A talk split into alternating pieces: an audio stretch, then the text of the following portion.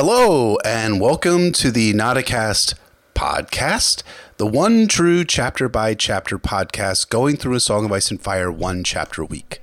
I'm one of your hosts, Jeff, better known as Brendan Beefish.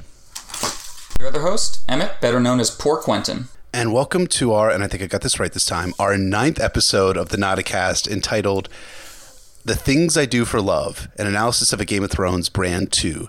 The game changing moment that I, personally, that is Jeff, realized that A Song of Ice and Fire was not your typical fantasy fare. Uh, as we say in every single podcast, our spoiler warning. So we'll be talking about all five published books, the three Dunk and Egg novellas, the histories, interviews, and the Winds Winter sample chapters, as well as Game of Thrones TV show. Anything and everything. So last week we didn't do, or rather two weeks ago, we didn't do any thanks, but we got a bunch of great comments about our Arya episode that we wanted to highlight. Uh, and we wanted to thank everyone who's been obviously listening along with us and uh, listening and, and commenting too. It's been really great getting you guys' feedback on everything. It's, uh, it's something that really kind of um, uh, thrills us as doing this podcast. I mean, we are very early into the into the podcast itself. I know it may not feel as much, but we are only nine episodes in. Um, but we wanted to highlight a few folks that we uh, we really appreciated their uh, their input this week. Uh, we have one from Jash on Twitter who is at 7.34. He said, An interesting contrast to Sandor's trauma and loss of innocence at 12 during the sack of King's Landing is Podrick at the Battle of the Blackwater. Pod is roughly 12, yet for him it's presented more as a heroic, selfless act when he stabs Sir Mandon Moore and saves Tyrion. I also dig the similarities between Jon 1 and Arya 1 in that they both end up in tears over not being satisfied about the roles that this world lays out for them. It's a neat little element that showcases further how alike they are in contrast to the rest of Clan Stark. Uh, that's an excellent point about how Jon and Arya are similar. They even look similar because they are the only two of uh, Ned's quote unquote children. Um, well, Arya is obviously Ned's Ned's child, but Jon is not necessarily. Well, Jon is not.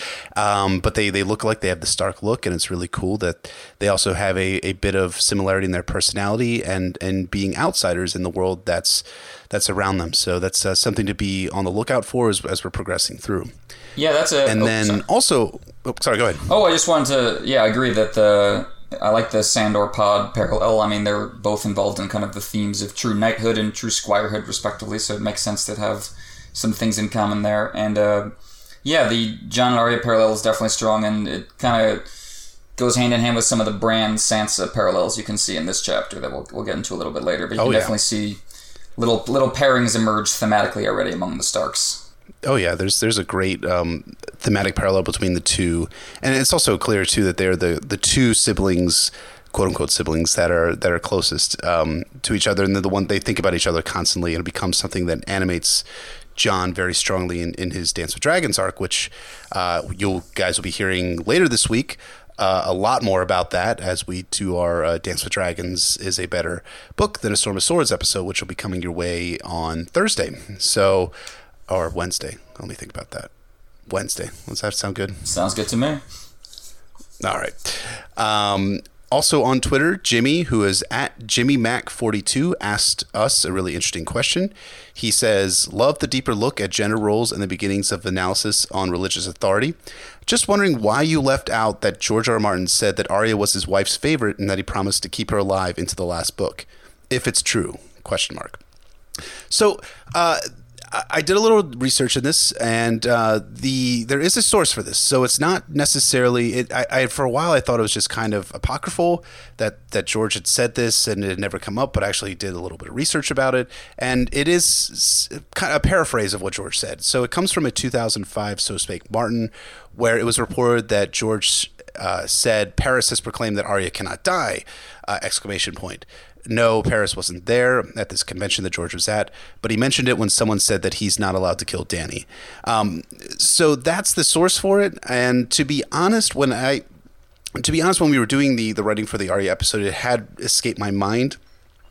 I had I, I, knew about it, but it was as we're writing it. Sometimes you kind of get that kind of tunnel vision. You're just so deep into Arya one and going through the books, um, and, and, looking at her fate that you kind of don't necessarily you kind of leave some things out. So we really appreciate like uh, bringing things to the fore that we, we might leave out. And please, please, please continue to do that. Um, my, my response to that is that I, I'm I'm not hundred percent sure that George was being totally serious uh, about that. It may be that Parris had said this, uh, but I don't know that that will necessarily mean that Arya will survive. But you know, maybe that, that is a bit of evidence for the idea that Arya may make it through the series if his wife has a, a, a, compelling interest in the, in in Arya surviving. You know, it is something that came up kind of recently in a uh, interview from this past summer where uh, I, I, think it was Parris who told George that he has to finish A Song of Ice and Fire as a series so that uh, you know Parris is is kind of like us in that she's a fan of the books. Um, George uh, does talk with her about the books from um, things that I've I've read and, and have heard. Actually, George R. R. Martin say this at a Balticon in 2016 that he relies on her for uh, advice and ways that they can um, he can improve the story and uh, he asks her for feedback things like that. So it's very possible that he may take his wife up on her demands that Arya cannot die. Uh, I don't know that he'll necessarily divorce her which I think is another thing that I've read that people have said that Parris has said that he will that she will divorce George if if if, she, if he kills Arya in, in a Song of Ice and Fire. Uh, that might be a bit more apocryphal but you know it's something to, to consider as we're, as we're going through that some of these uh, extra textual things, which we do try and integrate into the podcast, um, may have an impact on, on how the story progresses. Well, I think Parris might just be our biggest ally in the fight to get TWOW and during the spring. So bless her. Bless her is what I say. Uh, we bless got a great email from Greg Q. Just wanted to read one one paragraph of it here. Uh, I love Arya, but every time she stabs a Frey or a Meryn Trant and Maisie Williams gives that creepy detached smile, I'm disturbed and worried for her, not basking in her triumph. That is why I think she's doomed, because organically that's where the story is taking us. In her obsession, she's mostly erased her own name, Starkness, etc., to gain entry into a cult that promises to teach her how to better serve death. But even so, she's not learned to respect death at all. She's a loose cannon that the House of Black and White cannot control. Which, yeah, I mean, that's it's hard to disagree with uh, the faceless man kind of taking the themes of death and the general kind of morbid pall of Arya's storyline and ramping it up to 11 because that's that's their whole thing even more than any of the terrible people she'd encountered earlier in the story.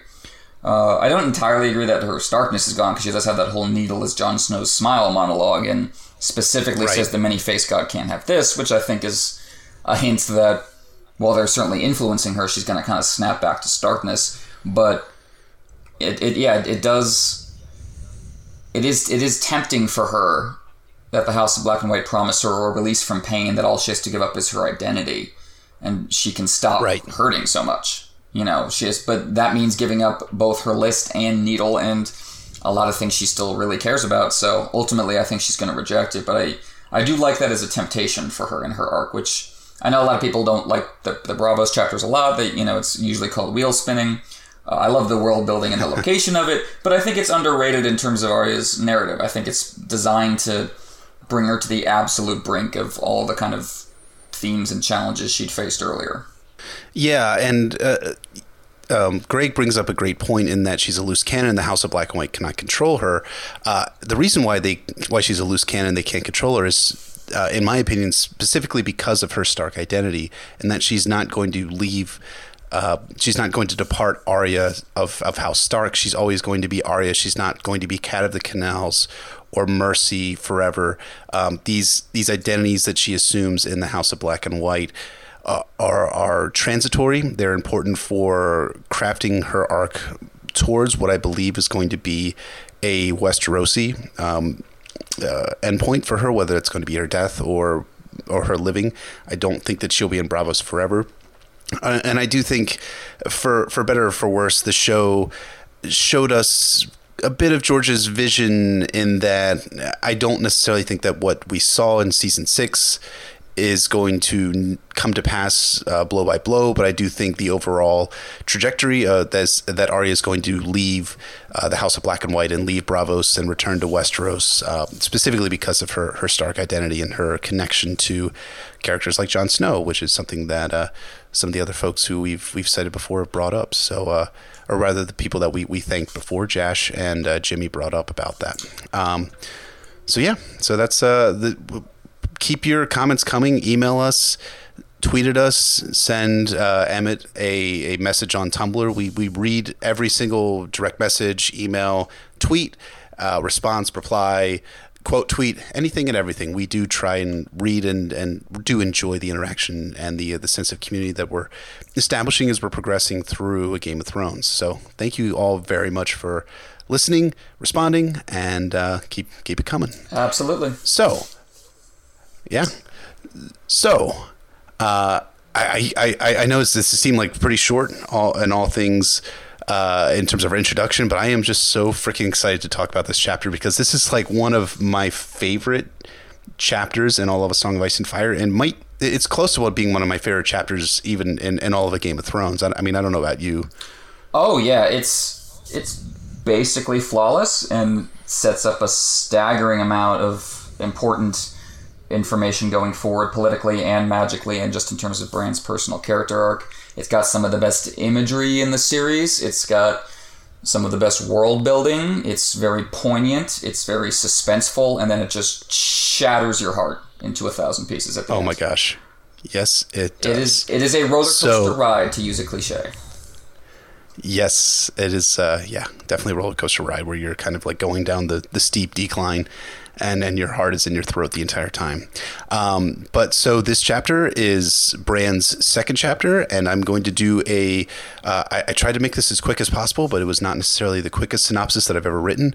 But here we go. So here's the quick plot synopsis of Bran 2 before we get into Emmett's in depth analysis and look into the chapter itself. So the, the chapter starts this way how Stark, Baratheon, and Lannister are preparing to depart Winterfell for King's Landing. They are leaving the next day, but before that, Robert calls for a hunt. He's a uh, he loves hunting, and that's his his one of his passions, uh, as well as fucking. Uh, the king, Ned, Robb, Joffrey, Tyrion, and many in the king and lord of Winterfell's retainers are off hunting for boar, but not Brandon Stark. Too young, Bran stays behind in Winterfell along with the women, Jon Snow, and Rickon, who is too young. Bran considers the journey ahead of him. At first, he was happy to ride out with his own horse uh, instead of the pony, but his excitement sours as he thinks that what he'll about what he'll leave behind, especially his pony. More than that, Bran knows that when he leaves, he'll never climb the walls and towers of Winterfell again, and this is something that is uh, crucial for Bran is that he loves climbing. They it, they talk about how Bran knew learned how to climb before he knew how to walk. So Bran decides to climb the walls of Winterfell one last time before everyone leaves the, leaves the castle and heads to King's Landing.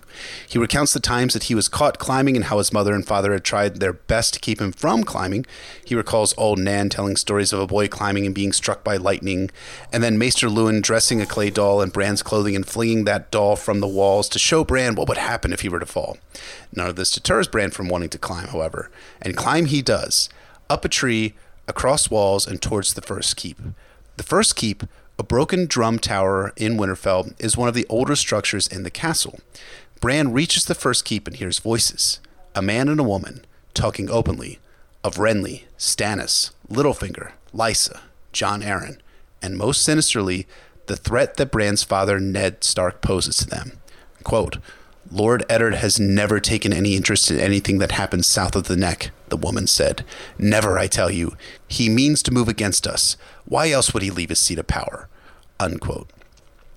Bran decides to try and find out who is speaking. He wraps his legs around a gargoyle and swings his body down to, to find none other than Cersei, than Queen Cersei, and a man who remains unnamed, but we know to be Jaime Lannister, naked and having sex with each other.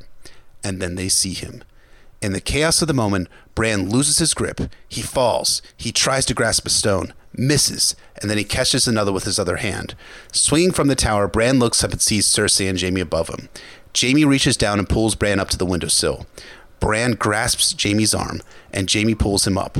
Sir Jaime asks Bran how old he is, and then Jaime utters the immortal words that the I have the immoral words in my notes, but it should be the immortal That's words. quite the Freudian slip there, well. brother. it is that. So Jaime utters the immoral and immortal words, the things I do for love. He pushes Bran out of the window, and Bran falls from the keep. A wolf howls, and the crows circle. And that is a Game of Thrones Bran 2, a very brief summary. That was beautifully done, sir. It's amazing just how much happens in this chapter. I mean, you there's no yes. there was no fat on that whatsoever, and like you said, it was definitely one of the longer summaries. So, oh, there's there's just an intense amount to talk about. So, start digging a little bit deeper. Basically, this chapter is everything we could love about A Song of Ice and Fire. It's got this great character work with Bran. This is his, his, his entire life laid out before you his innocence and the loss of it, uh, the, the childhood that he's trying to leave behind, but leaves behind in a much more brutal way than he ever could have expected.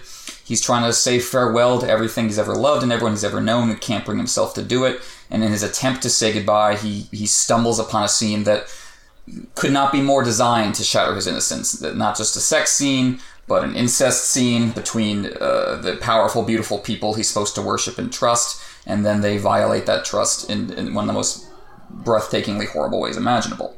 Not just that, yes. though, this chapter is an excellent exploration of setting, getting into uh, Bran's monologues about Winterfell and how much he loves it and explores it and knows about it and all the different buildings and the walls and little weird details and all this amazing stuff that builds on the little comments we've had earlier, mostly in Catelyn chapters, about how the castle is structured and its history and how it works. You get warm character dynamics with Bran and his parents, and the story of him climbing and then begging him to stop. You've got uh, intense amounts of uh, suspense with Summer howling at him, and then the tension of him overhearing Jaime and Cersei and getting close, and are they going to catch him? You have a really vital political dialogue between Jaime and Cersei this is where Robert's brothers are first mentioned. This is, uh, I think it's where Littlefinger is first mentioned, although I could be wrong about that. Yes, you're right. You're right. Uh, it's not the first time uh, Lysa is mentioned, but it's where we start digging into her motivations more, and we get to see the Lannister side of things, whereas uh, up to now they've been kind of under glass and just kind of a mysterious removed threat. Now we start really getting into how they operate as a unit. And then we get uh, two of the most significant plot twists in the entire story. One is that Jaime and Cersei Lannister have a sexual relationship, and the other being that upon Bran discovering this, Jaime throws Bran from the window, and uh, our, our sweet Arthurian protagonist uh, has his dream of knighthood, the dream that Jaime shared in Sour, taken away from him.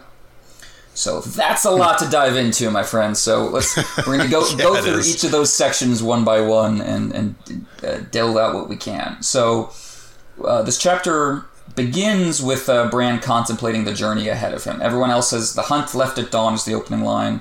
Uh, the king goes out. Joffrey, uh, you mentioned this. Benjen and Theon, Sir Roderick, uh, even Tyrion goes out. Bran mentions. Uh, Bran's left behind, and he's he's trying to say his far- farewells. He talks about uh, his his dreams of, of becoming a knight in King's Landing. There's this great line I mentioned the parallels with Sansa earlier, and this really stuck out to him that stuck out to me. Uh, their names were like music to him. Serwyn of the Mirror Shield, Sir Ryam Redwine, Prince Aemon the Dragon Knight, the twins Sir Eric and Sir Eric. It's it's very much like Sansa's uh, worship of the songs and constant reciting of the, the, the tales and the people. Hmm. You know, Sansa's whole Florian and Jonquil thing that Littlefinger uses against her. Uh, you, you, see that kind of uh, starry-eyed innocence uh, that is just destroyed by the end of this chapter as, as this dream is taken away. This is it's a very mean chapter, Jeff. Is what I'm saying. It, it's really it, is it? It really hurts because he's because it's not just that I mean, Bran yeah, gets thrown; it it's that the whole chapter leading up to Bran getting thrown is about here's all the things Bran can enjoy because he's his legs are not broken. Because he wants to be a knight, he loves climbing, he you know loves going all around Winterfell, learning its secrets, and then at the end of the chapter, it's all taken away. It's just I don't. Yeah. I just. Yeah. Okay. I, th- I think I might have to quit the podcast, Jeff. Is what I'm saying. Okay, well, thanks everyone for listening. We appreciate that. Uh, please subscribe on Patreon. I'm just kidding. I promise I'm just kidding. But yeah, what? It, yeah, that, that opening is, is so terrific, and he starts trying to say his farewells, and that's that's that's just such a poignant scene when he, he starts crying and can't say farewell to anyone he's he's loved because it's just too real. That's that's yeah that's that's that's the part that really gets me. And I, I don't even have kids, Jeff. You you must have all all kinds of embarrassingly soft feelings about that. Yeah, but I, I don't want to talk about them because my rep would be totally ruined forever if, if people knew that I had, a, I had a soft side. Jeff, we've already destroyed your reputation. The, the one of the co- most frequent comments we get after every episode is, "What Jeff talks like a normal person, and, like laughs and smiles, and what what is? We never expected any of this." I, guess they expect me to like kind of talk like Sauron talks, you know, from the the mouth of Sauron scene from the cut of, of Return of the King, like but no, but I, I guess you know I, I am the banality of evil, like my voice, you know. So I think they expect Sorry, every I, word to be sarcastic. Like they expect the Office space guy, basically. Like, yeah, we're gonna need you to not recognize that Robert's rebellion is for good reasons. That's gonna be great. I think that's what they expected. Instead, they get Papa Bear. What could be better? Yes. Yes. No, it's it's it's it's really um it, is a very striking chapter in that it does just shatter Bran's um, fantasy, like his his his idea of of becoming a knight, of climbing, of of and the other thing too is and that becomes really um, striking too is that Bran's ultimate goal is to become a knight of the Kingsguard, and that goal is uh, destroyed by the fact that a knight of the Kingsguard, Jaime Lannister, is the one that ends that goal uh, forever. But it's yeah, it's it's just a it, is a brutal chapter, and, and I'll have a lot more to say about that in a little bit. But I, I don't want to interrupt you too much because I mean you have so many really awesome points that, uh, that I want that I want to hear you delve into. Oh hush, but yeah, it's it's just it's the it's the first big deconstruction, right? This chapter we've had shocking moments already. We've had uh, important plot information, but this is the first chapter that seems specifically designed as a statement about the genre that you have Bran raised on yes. these fantasy stories, basically of, of great heroes who are heroes because they're they have a sir in front of their name and they're valiant and they wear the cloaks, and then one, then one of those characters steps out from the songs and breaks his legs. I mean, that's that's a pretty I think yes. direct statement about uh, some easy, comforting things in the genre that don't match with. I don't want to necessarily say reality, but it's it doesn't it's, it's, it's an incomplete story, and it grants it grants knights and knighthood uh, a fair a, a, pass that they don't necessarily deserve. And I think that's one of the points yes. that he's making in this chapter is that no, you don't. You know, just because you have a sir in front of your name doesn't mean that you necessarily save children on a day to day basis. Although right. Jaime's decision is complicated in that regard, morally so, as we'll get into later in the episode. But purely from Bran's perspective, uh, it's just it. It, it, it is, is it could not be more designed to break his spirit as well as his legs.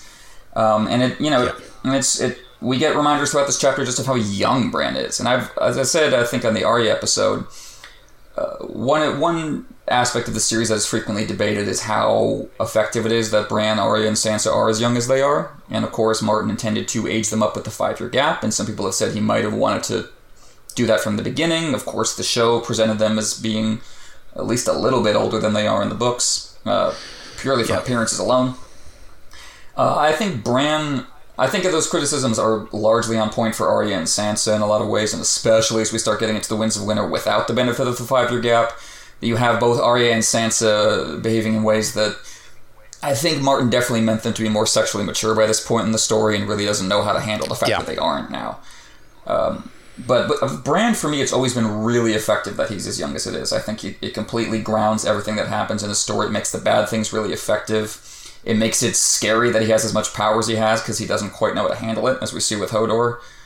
Um, and mm-hmm. and it, it, means it means he can miss the point in certain poignant ways, like with the Knight of the Laughing Tree. And in this chapter, it works really well because he's uh, he's he's just he's saying goodbye to his childhood, and he can't quite do it, and he's he's still still kind of stuck in it. It's it's just so sweet when he's listing all the all the people he wants to say goodbye to. Uh, old Nan engaged the cook, Mikken in his smithy, Hodor the stable boy who smiled so much and took care of his pony and never said anything but Hodor.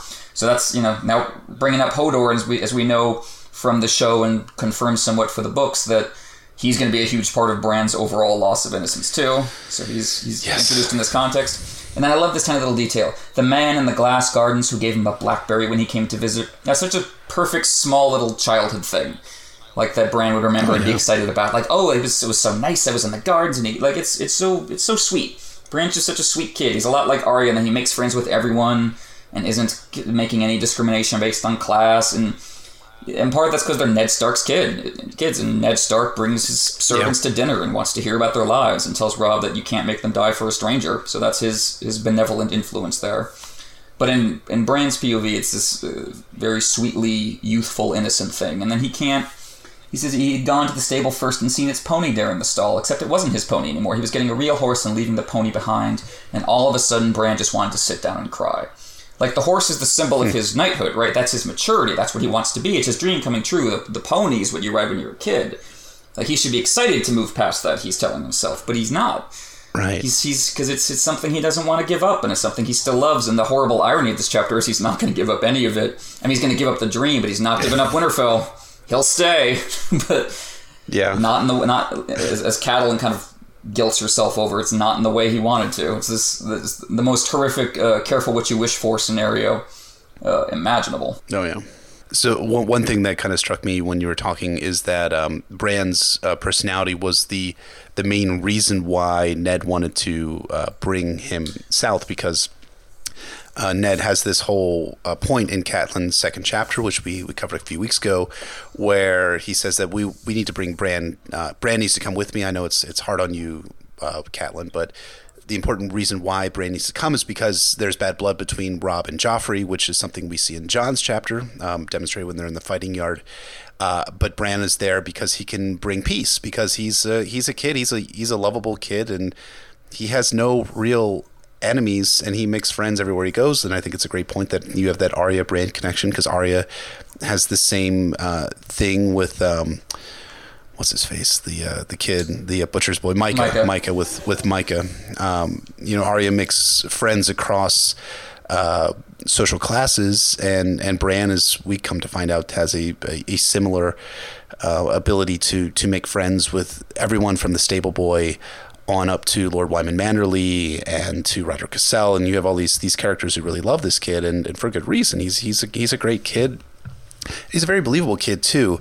Um, you, you know, we, we talked about this in Bran's first chapter that Martin finds Bran the hardest character to write because of his age. But I, I wonder if that difficulty in writing uh, Bran ends up having making Martin write more careful chapters and being able to write in the sense of being um, more uh, deliberate and more and having to do a lot of editing and rewriting to make things believable. And it ends up producing a better product in the long term uh, something we are going to again talk about in our dance with dragons episode a, a little bit uh, in, in a few days. Uh, th- but one of the, I think one of the points that I remember from this chapter being um, really interesting and I thought a, a, great little piece of writing on Martin's part is when Bran sees Jaime and Cersei, he thinks that they're naked and they're wrestling. And you, you, know, it's, it's one of those things whereas like as an adult, you know exactly what Bran is seeing. You know, he's he's seeing uh, Jaime and Cersei having sex in this chapter, but uh, to a kid, to an eight year old kid who's not sexually mature in, in any you know hasn't reached maturity in any way and has not uh, blossomed or, or whatever the, the, the phrase is for for the man or is not a man grown I think it's the uh, the song of ice and fire phrase. That that's exactly what a kid would think is that these two people are are, are you know they're naked and they're wrestling. Um, I think it's just terrific on, on Martin's part in terms of, of the writing side of it. But yeah no it's it's it's it's a it's a great chapter. Um, I think one of the things that I, I personally love, uh, being the person who has started a website called The Wars and Politics of Ice and Fire, is all of the uh, political dialogue in the chapter because we actually get a lot of stuff that really kind of unwraps the political plot that Ned Stark is about to walk into in King's Landing a whole lot more. Yeah, we. It's very convenient that since uh, Jaime and Cersei don't know that Bran is there, they're not holding back at all, so they can just kind of deliver exposition to us in a very believable fashion. In a uh, direct parallel to how Arya overhears Varys and Illyrio later on in the book, uh, very explicitly talking about their plans because they don't know they're being overheard. And yeah, this is where uh, Martin. I mean, we've seen little bits of the larger political picture pop up. You know, Jon Arryn is dead. Robert names Ned the Hand. Lysa sends a secret accusation that the Lannisters killed Jon Arryn. But this is where it's it's much more fleshed out in this conversation between Jaime and Cersei because we get the Lannister perspective. We get the sense that they feel already surrounded by enemies, and Ned is an unexpected new foe that they didn't plan to have to deal with, and are really worried about because Robert clearly favors Ned above anyone else. Cersei mentions that, mentions that she was counting on Jaime being the hand, so she considers this a move against them. Uh, this is where we get the first mention of Robert's brothers, Stannis and Renly, who of course be uh, extremely important characters going forward, and who uh, yep and this is kind of a recurring theme in the first book. The Lannisters were were prepared to fight them. They were getting ready to fight them. Stannis and Renly. All Yes. all men, all members of the Lannister family mentioned that they were preparing themselves to fight, particularly Stannis, and knew that as soon as Robert died, whenever Robert died, that this it was going to be a, a open war between them. Uh, Yes. The Stark, as much as we think about the, we might think instinctively about the War of Five Kings as the Stark versus Lannister war because that's kind of where the central drama is. That's where the first battles are. Uh, in truth, like the, if you look at the overall outline of how we got to war, what was brewing was a conflict between the Lannisters and uh, Robert's brothers, and then the Starks were this wild card that no one expected uh, to be part of this scenario. I assume both sides of that were maybe we're going to reach out to the Starks on on uh, on the Baratheon brothers' part, but maybe not. Maybe they were just hoping the North would stay isolated as they, as they so often are in civil conflicts in Westeros. Yep. But Robert uh, naming Ned his hand changed that game completely and guaranteed that the Starks would be major players going forward. So you kind of see that established in Jaime and Cersei's surprise that Ned was named hand and uncertainty about what to do about him now. Yeah, you know, it's uh, that line I read from the um, uh, the synopsis that, that Cersei says is that Lord Eddard had never taken any interest in anything that happened south of the neck. Never, I tell you, he means to move against us. Uh, she's not wrong. That's that's the interesting thing too, is because we have to uh, look back at the Catelyn 2 chapter in that Ned decides to go south because of the letter that that Catelyn receives from Lysa, which reveals that Jon Arryn was poisoned by the Lannisters and that Robert is in danger. And that is the um, uh, the moment where, where Ned finally his just finally decides to, to go south because you know in, in the um, in in Eddard's first chapter he he's offered the hand of the kingship um, by by Robert, but he asks for time to consider and think about it. And there's no indication in that chapter that Ned is going to make a definitive uh, statement of yes. Uh, that's something that should be um, kept in mind uh, in these early chapters, in that there's a bit of debate. Uh, and that is both internal in Ned as well as external between Ned and Catelyn, and with Luwin taking a, a big role in that here, uh, or rather in Catelyn's chapter. Um, but yeah, though it's it's it's it's it's very uh, very interesting that the Starks are, are coming into it. But, but at the same time, I do.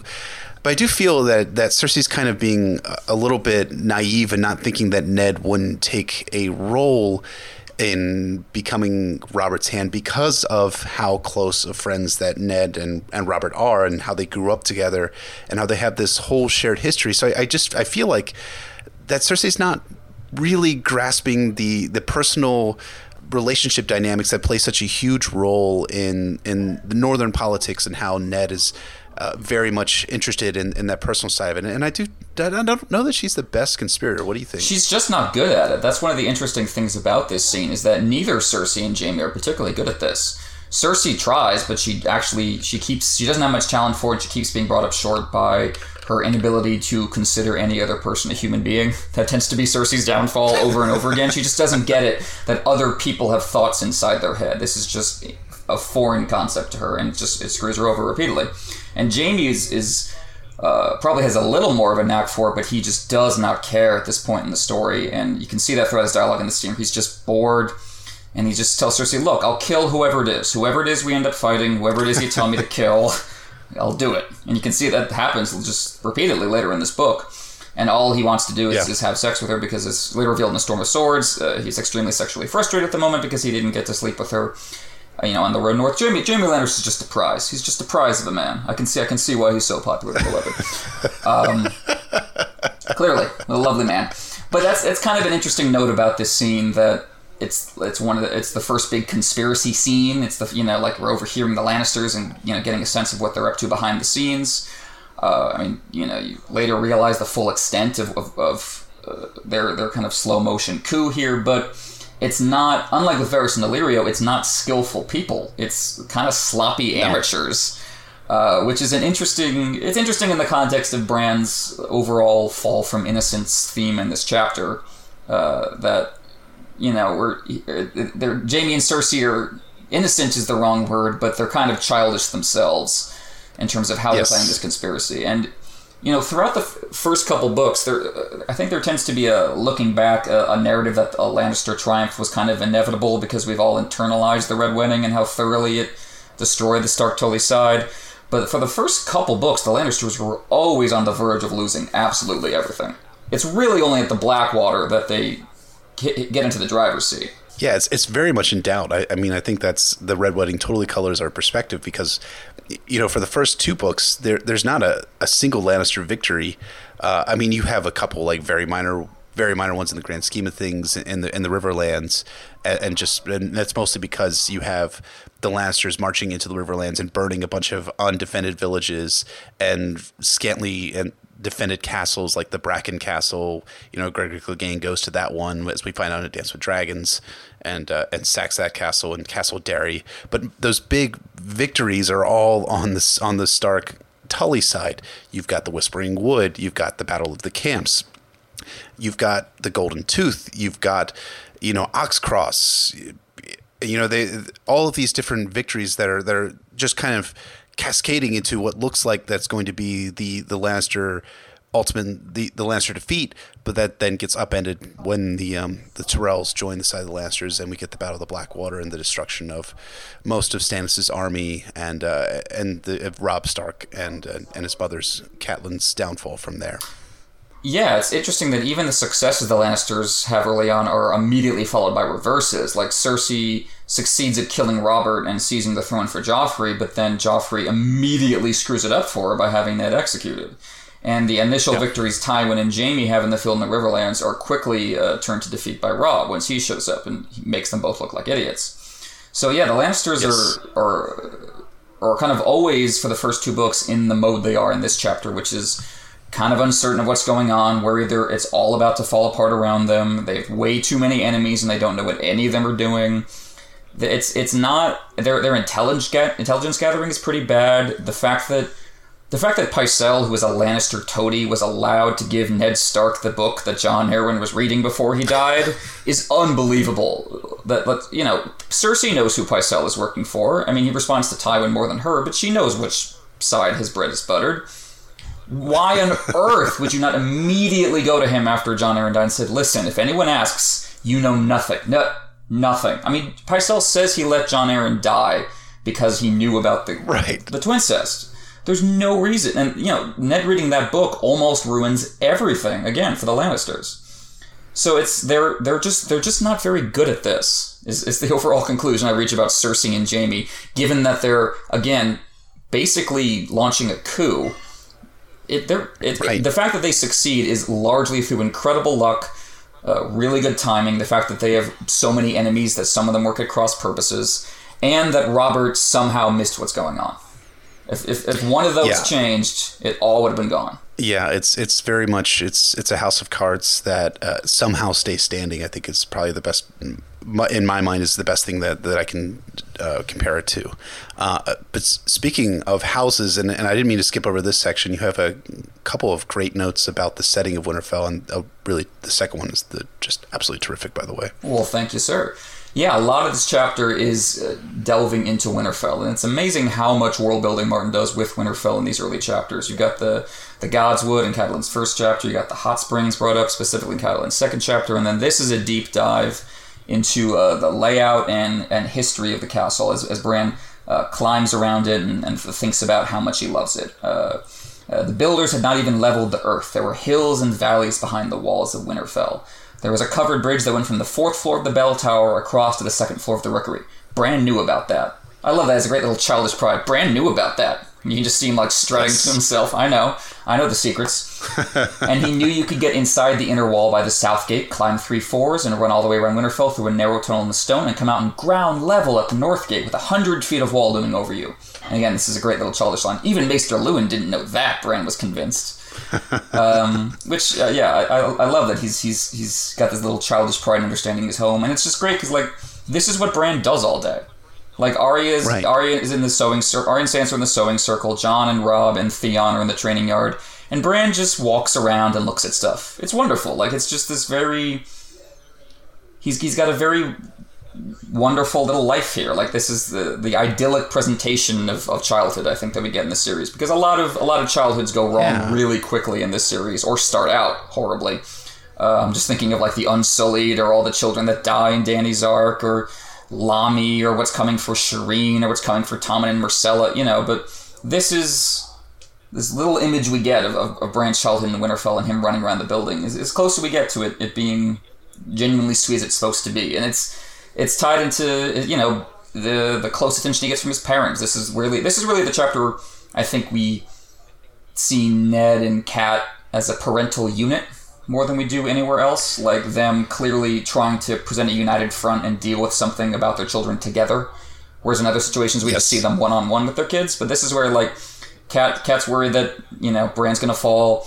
Try gets every. I love she gets everyone on Winterfell on board. Cat clearly went to just every room in Winterfell and said, "Listen, this is the deal. You're gonna use whatever your thing is with Bran to get him to never climb a wall. I don't care what you tell him stories. Make a little doll. Give him a direct order. We're it's, we're a, we're a team. We're a team. You hear me? I just I, I, I- love this uh, the, the domestic parts of Winterfell are very sweet and a very a very touching moment when um uh, Ned uh, finally just orders Bran. Uh, oh no, uh, Catelyn makes him promise to, to stay on the ground. He managed to keep that promise for almost a fortnight, miserable every day, until one night he got out of the window of his bedroom and his brothers were fast asleep. He confessed his crime the next day in a fit of guilt. Lord Eddard ordered him to the Godswood to cleanse himself. Guards were posted to see that Bran remained there alone all night to reflect on his disobedience. The next morning, Bran was nowhere to be seen. They finally found him fast asleep in the upper branches of the tallest sentinel in the grove which is like that's that's so storybook and fairy tale but it's it's it's perfect. Yes. it's perfect to imagine Bran climbing to the top of the tree and, and falling asleep. And and what's great is when as angry as he was, his father could not help but laugh. "You're not my son," he told Bran when they fetched him down. "You're a squirrel." So be it. If you must climb, then climb, but try not to let your mother see you. Is that not the most glorious dad moment ever? Specifically, try not to let your It mother is. see you. I mean, it's it's It's- it it's you get yeah. the sense of that the it's uh, that the Starks just really have this intense affection for each other, which is what makes it hurt when they're all torn apart. Yeah, it, it, it really does hurt a lot when they when they're torn apart. Um, the interesting thing too about Bran climbing the tree, it just kind of struck me just now. what- It's not a note on here on the document that um, it, it, may not be that that uh, it, it was about Bran being a squirrel. It might be Bran being uh, a raven or, or a crow, or as we as we find out that he's at the top of the tree where the the birds are, and you have that. Um, terrific scene in the Winds of Winter's Theon chapter where uh, you have all of the crows that are on the top. They're on the top of the tree, the the weirwood tree out on the um, uh, the frozen lake, and they're all screaming Theon, Theon, Theon, Theon, tree, tree, tree, tree, and uh, yeah, I think that's that's definitely um, as I think about it, it seems like a very clear connection that Martin is making between um, Bran's early uh, build up as being someone who climbs and being at places where no one but the uh, the birds. I think that's something that's also brought up here in this chapter a lot too. Is that there's these are places that only birds can get to, that crows can get to, these and, and that only Bran can get to, and then you have that connection that goes throughout of of Bran being uh, connected to crows uh, throughout the rest of his his story arc. And uh, and yeah, so he's he's not necessarily a squirrel as his father sees him as, but he's rather a, a crow. And uh, correct me if I'm wrong, but I believe Bran in Welsh is crow or raven or something I, like bel that. I think it's Raven. I would not. I'm not certain of that, but Okay. I, I've heard something like that. Yes. Uh, and yeah, he's Yeah. he's the winged wolf. It, it you know he makes sense. It, even more than he goes from climbing to flying. It's a pretty natural progression. He just just wants to get up There you go. up into the blue. Uh, just, actually, that reminds me of the Sky Cell, so that's not great. But yeah, he's always he's always he's always reaching higher. And um, yeah, I do I love that moment at the end of Theon's released Winds chapter, and it does set up which something that could be one of the most hilarious moments in the entire series, which is Stannis dealing with a tree talking to him. Like that is going to be. Like he was, he was, he was annoyed when the birds were talking to him. I mean, one of the most greatest Stannis moments is when he Stannis turns, stop that noise. He says it to a bird. Stannis tells a bird to shut up. It's just adorable. And so, just imagine the imagine the expression on his face when a child's face appears in a tree and tells him not to execute the guy who was just about to execute. It's just gonna. He's not gonna know how to be angry first. It's it's it's gonna be amazing. And that's something uh, I mentioned. Uh, Robert's brothers uh, being brought up for the first time in the text, and uh, uh, he uh, the, the introduction of Stannis is absolutely perfect in that Jaime mentions that Stannis would quote be enough to give anyone indigestion, which is that is you cannot imagine a more perfect way to first introduce and frame Stannis in the text. I say this as one of Stannis' mm-hmm. biggest fans, but yes, that is absolutely yes, that is absolutely the way you first seed Stannis as a character in your audience's mind. Is mentioned that absolutely no one can be around him for longer than 15 minutes without needing to like, you know, sit on a toilet and massage their face and sigh. Like that, he's he's just impossible to be around. Which is part of why I love him. He's he's like he's like a Yeah, dog that yeah. growls at you, but then you pet it for a while and it sits on your lap. But once you know it's not because it likes you, it's just tired right now, and your lap is comfy. Like he's just he's, he's he's he's grouchy in a way that I find cute more than anything else. But but that's just me and my perverse little tastes. And mine too. Excellent. That's why we get along. It's it's my kink. It's my kink. but yeah, into and more into the uh, the setting and stuff. Bran is uh, goes on about like the little places uh, of Winterfell that he knows better than anyone else, including the uh, the the Broken Tower. That's one of his favorite haunts. And when he climbs around Winterfell for one last time, as he's trying to say goodbye, uh, that, that's the part he thinks about that he wants he wants to go to. His favorite haunt, he calls it, was the Broken Tower. Uh, haunt is a very interesting particular uh, word Martin chose for it there, given what happens there, and uh, you know the kind of way Winterfell is is then uh, kind of broken and has to be hopefully rebuilt later in the series. But yeah, it's very poignant that Bran's favorite place is the Broken Tower, given that he will be known after it happens here as Bran the Broken, and later refers to Winterfell itself as broken but not dead, just like him. Uh, but Terrific. That's a great point. Thank you, sir. I mean, Bran basically is Winterfell. That's the sense you get from this chapter and, and from Clash of Kings and from his return there spiritually in, in Dance with Dragons. Like, they're the. Winterfell is framed as almost kind of an alive place, given like the hot springs flowing through the walls, like, you know, blood through veins and the, the connection to Yeah. the glass gardens, the way that crypts almost seem to have a, a sentience to them, the way Bran literally looks through the tree and talks to Theon.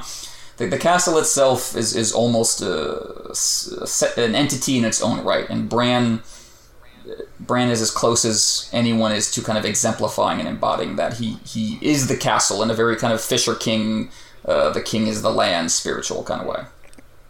Yes. Yes, for sure. And uh, uh, correct me if I'm wrong too. And the, the Fisher King story in Arthurian legend uh, does have the King Arthur being uh, paralyzed or, or significantly um, uh, wounded in such a way that he, he can't really walk anymore, and that does have a a definite connection of of Bran, as you had brought up in in earlier about Bran having an Arthurian connection. Bran is the Fisher King, uh, having that paralyzed uh, sense about him, similar to Arthur. And in the later parts of the Arthurian legend, is is it definitely a, uh, a a good connection? I think it's it's deliberate on Martin's part. But yeah, no, it's it's it's it's, just a it's it's awesome. Uh, too, I, I, you had you had brought this up in the Jon uh, summary about how the uh, the hot springs running through the walls of Winterfell were uh, is symbolizing Jon Snow. Uh, but here you have the broken tower, which is symbolizing Bran, and I think that's it's something that is just kind of blowing my mind right now, thinking about the ways that Martin is integrating character elements into the very architecture of Winterfell and, and, and crafting in such a way that it makes it not just a, a castle, a place of refuge and defense, but very much a part of the Stark identity and bringing all of these different aspects which dominate their story and characteristics of, of the Stark kids and of Ned too uh, in, into into the into the very walls and, and structures of Winterfell. Yeah, I mean, we've talked, you know, before in previous episodes of this podcast about elements that Martin set up and then dropped, character traits that he moved on from, uh, you know, ways in which a Game of Thrones is is different from the story as it, as we know it after five books and looking into the Winds of Winter. But one thing that he clearly had in mind right from the beginning, and that has not changed at all, is this set of uh, symbolic. Uh, images and themes about the connections between House Stark and, and their castle. He he clearly knew exactly what Winterfell was as a location and was clearly driven to write a lot about it in this first book. You know, it's cent- Yes. central to everything that he's trying to express in the series. There's the there's the magical elements, there's the identity elements that we are just talking about with the Stark kids consistently associating with home and family and themselves. There there's the political element with uh, the Starks providing refuge during winter and uh, Ned's vassals going to fight to liberate Winterfell for exactly that reason.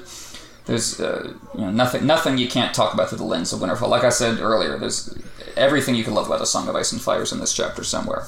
It's it's it's it's it's, it's so dense to be to be completely to, to be perfectly pretentious about it. It's so dense. It is. It is. Um, so that's uh, there's a lot about the architecture, a lot about the structure, and we will get into that a little bit more in the theory section. uh, as as we talk about that.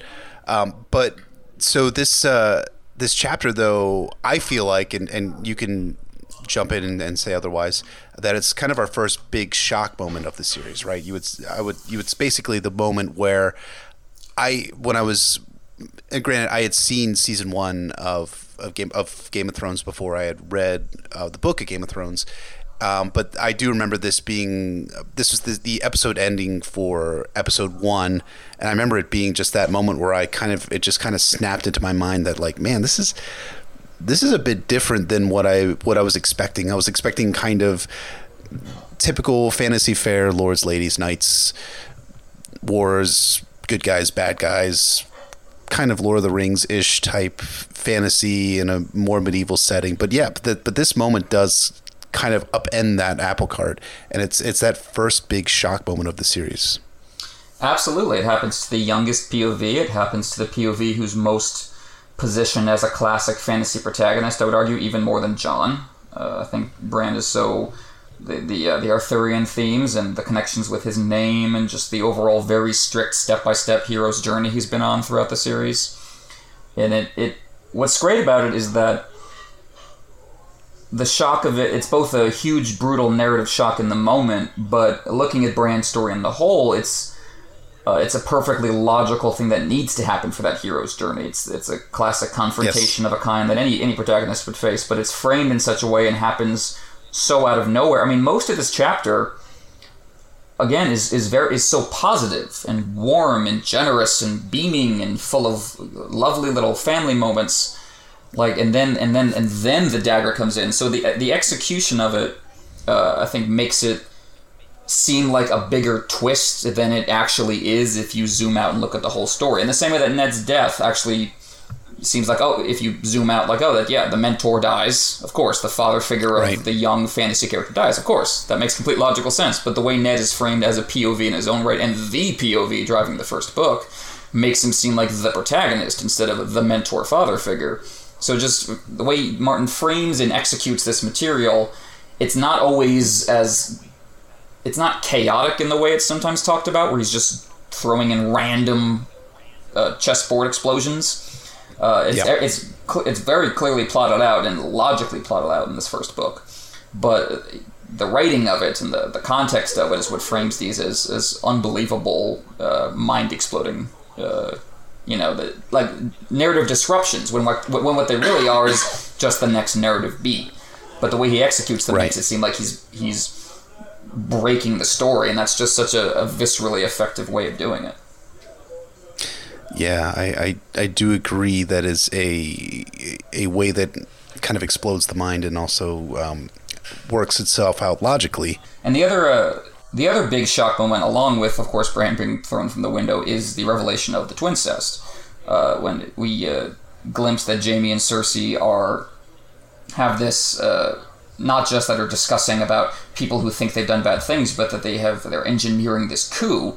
Wherein, I mean, we get this fully revealed later in the novel that uh, they're uh, kind of stealing the throne out from under Robert and committing treason against him. Uh, Steven Attewell has a great point that, that this chapter is one of the most valuable in the entire novel because it's one of the few times in which we see participants in the political conspiracy talking openly about what they are doing and how they perceive the other political actors in Westeros, as opposed to trying to convince someone with their acting. Because they think they're totally unobserved, which is a bit of an obvious literary ploy, but given that the two people in conversation are reacting to new developments, it's certainly plausible which happens really only once again in the novel. Uh, end quote. Like I mentioned earlier, uh, that's uh, Arya overhearing Varys and Illyrio. Uh, but the twincest yeah. also uh, ties into what we were talking earlier about Bran as an extremely youthful POV and how that filters the events that we see in his chapters. I think, you know, part of what makes it so difficult for Martin to write Bran is that Bran has to keep knowing less than we do and knowing less than Martin does and he has to withhold yeah. information as well as giving us exposition, and that's a really difficult balancing act. I think by the I think by the time you get to Knight of the Laughing Tree, he's just sublime at it. Uh, but you can see him kind of working his way through that that balancing act here with Bran. Uh, it's yeah. and it's interesting to see see this through the eyes of someone who doesn't quite get it. Uh, because that just kind of adds to like the wrongness of it, I think, and this the, the weird queasy feeling we get of seeing what's going on. Because this, I mean, this is so much the inverse of the Ned Cat sex scene we had a couple chapters ago, where that was you know you had a this very kind of intimate, generous, very sweet relationship between these two people, whereas Jaime and Cersei are just snapping at each other and hurting each other and fucking because they're bored, and also their brother and sister. And also, she's married to somebody else, and like in, in every way, this is this is the flip side of that earlier sex scene. And you know, that's it's again, it factors into a loss of innocence for Bran. That like this is this is how he really kind of comes to understand sex in this cause horrible context. And it's it's Yeah. it, it definitely it it's it's also like a, a moment that yeah, like you're saying about the story kind of signaling itself as something different, as something unexpected that you should be paying attention to. It definitely stands out in that regard uh, because it's you- you're ready for the Lannisters to be the enemies. You're already that's set up already from Catelyn too. But Yeah. this is something. This is a dimension you, you have no clue is coming before it lands on your face, and it's it's not. It's it immediately establishes this. Uh, you know, it's that it's gonna go there in dimensions that are are, are you know genu- genuinely risky to have your audience come along with you on. I mean, obviously, it's not being framed as a positive thing that Jaime and Cersei are sleeping with each other. No. but just purely as content and content that we it is not whispered about or hidden behind a veil or suggested, but shown in detail to you immediately is you know it's, Right. it's a very bold move. Um, and uh, I think it's I think it I think it's I, I, I think it overall works. I think there are there are some elements about how Martin presents sex, as we'll get into as the series goes on, that I think he's not very good at or hasn't fully thought through the implications of. We talked about a little bit about that in the uh, in the upcoming Storm versus Dance episode about a certain uh, sex scene Dany has. But I think overall, I think the way he deploys Jaime and Cersei's sex scene as a shock in this chapter is really effective, and mostly really effective because it comes through the eyes of someone who doesn't understand what he's looking at.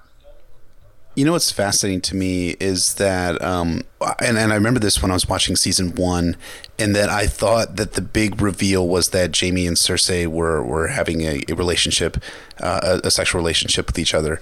Uh, but it's it's it's great writing on Martin's part that that actually conceals like the bigger. Um, uh, motivating and driving conspiracy, which is that they're trying to put their own child onto the Iron Throne, or rather, Cersei is trying to put Joffrey uh, onto the Iron Throne, who is not Roberts, and that that becomes the the big reveal at the very end uh, of a Game of Thrones, or close to the very end of a Game of Thrones, when Ned finally finds finally finally finds it out. But it's interesting here in that this almost conceals that reveal. So you're thinking, oh, this is the big thing. Like uh, we're supposed to be like, oh my gosh, this is going to be driving the plot forward. But then Martin has a wheel within the wheel of that none of the kids that Cersei is that Cersei has are Roberts that they're all Jaime's, and I think that's just a a, a terrific um, uh, way that Martin writes, and that he he's he he's almost like a one two three. He they his uh, his editors talked about that Martin has a, a one two three kind of reveal thing here, and that um, I, think you could see elements of it uh, of the ultimate reveal being that the the Lannister kids are the Lannister kids. They're not they're not Roberts. You have here that Jaime and Cersei in a relationship, and then you know in, in Jon's chapter, it's brought up repeatedly how Joffrey is blonde of hair, and that uh, in Arya's chapter that you know she's watching Joffrey, and he's also has he's blonde of hair, and he has the quartered. Uh, Lannister and Baratheon sigils, which also work as as foreshadowing of, of all that too.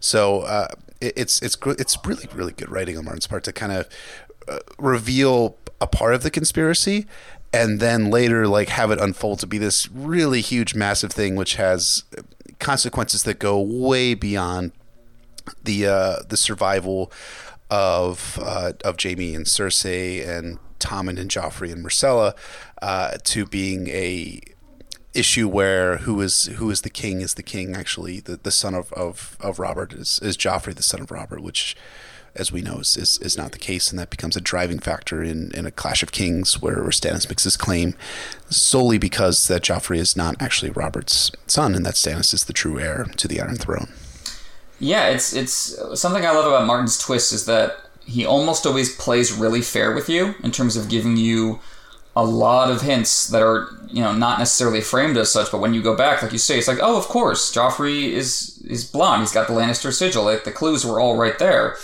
uh, or you know, or the way one a- example that I love is Catelyn's whole thing with her dad when he's dying about Tansy and realizing what he did to Lysa. Yes. That's such a huge clue about uh, what Lysa ultimately did in terms uh, regarding Jon Arryn and why. Uh, but Yes. you don't know because it's not exactly framed that way, and you already have an explanation uh, for for Jon Arryn's death. The only real exception to that, I think, is the revelation that Joffrey's the one who sent the knife after sent the cat's paw after Bran with the knife. There's really no hints about that before that comes, and I would I would probably rank that as my least favorite twist in the entire story because of that. You know, it's something I need need an answer to, I guess, but you know, it doesn't change Joffrey's character at all. It doesn't No. really have a plot impact, and there's and yeah, it's it, he wasn't playing fair with us in that count because there was really no reasonable way to have guessed that beforehand. It was just kind of oh Yeah. Tyrion and Jaime just both kind of realize it. So yeah, but yeah, overall, I I completely agree. The the way he establishes the twincest here, and then we see the ripple effects of it later through the narrative. Uh, it, it works really well. Yeah, it does. Uh, but that's uh, the fact that the twincest happened, though, precipitates Jaime pushing Bran from from the windowsill, and that being that moment that just shatters our expectations of this being kind of common or more general fantasy fare and that kind of subverts our expectations. But this has kind of led to this idea and thought that George R. R. Martin is just a merciless killer of his characters and maiming them and torturing them and doing all these all this awful shit to his characters because he's a sadist or he's a monster at writing or he's doing it for shock value.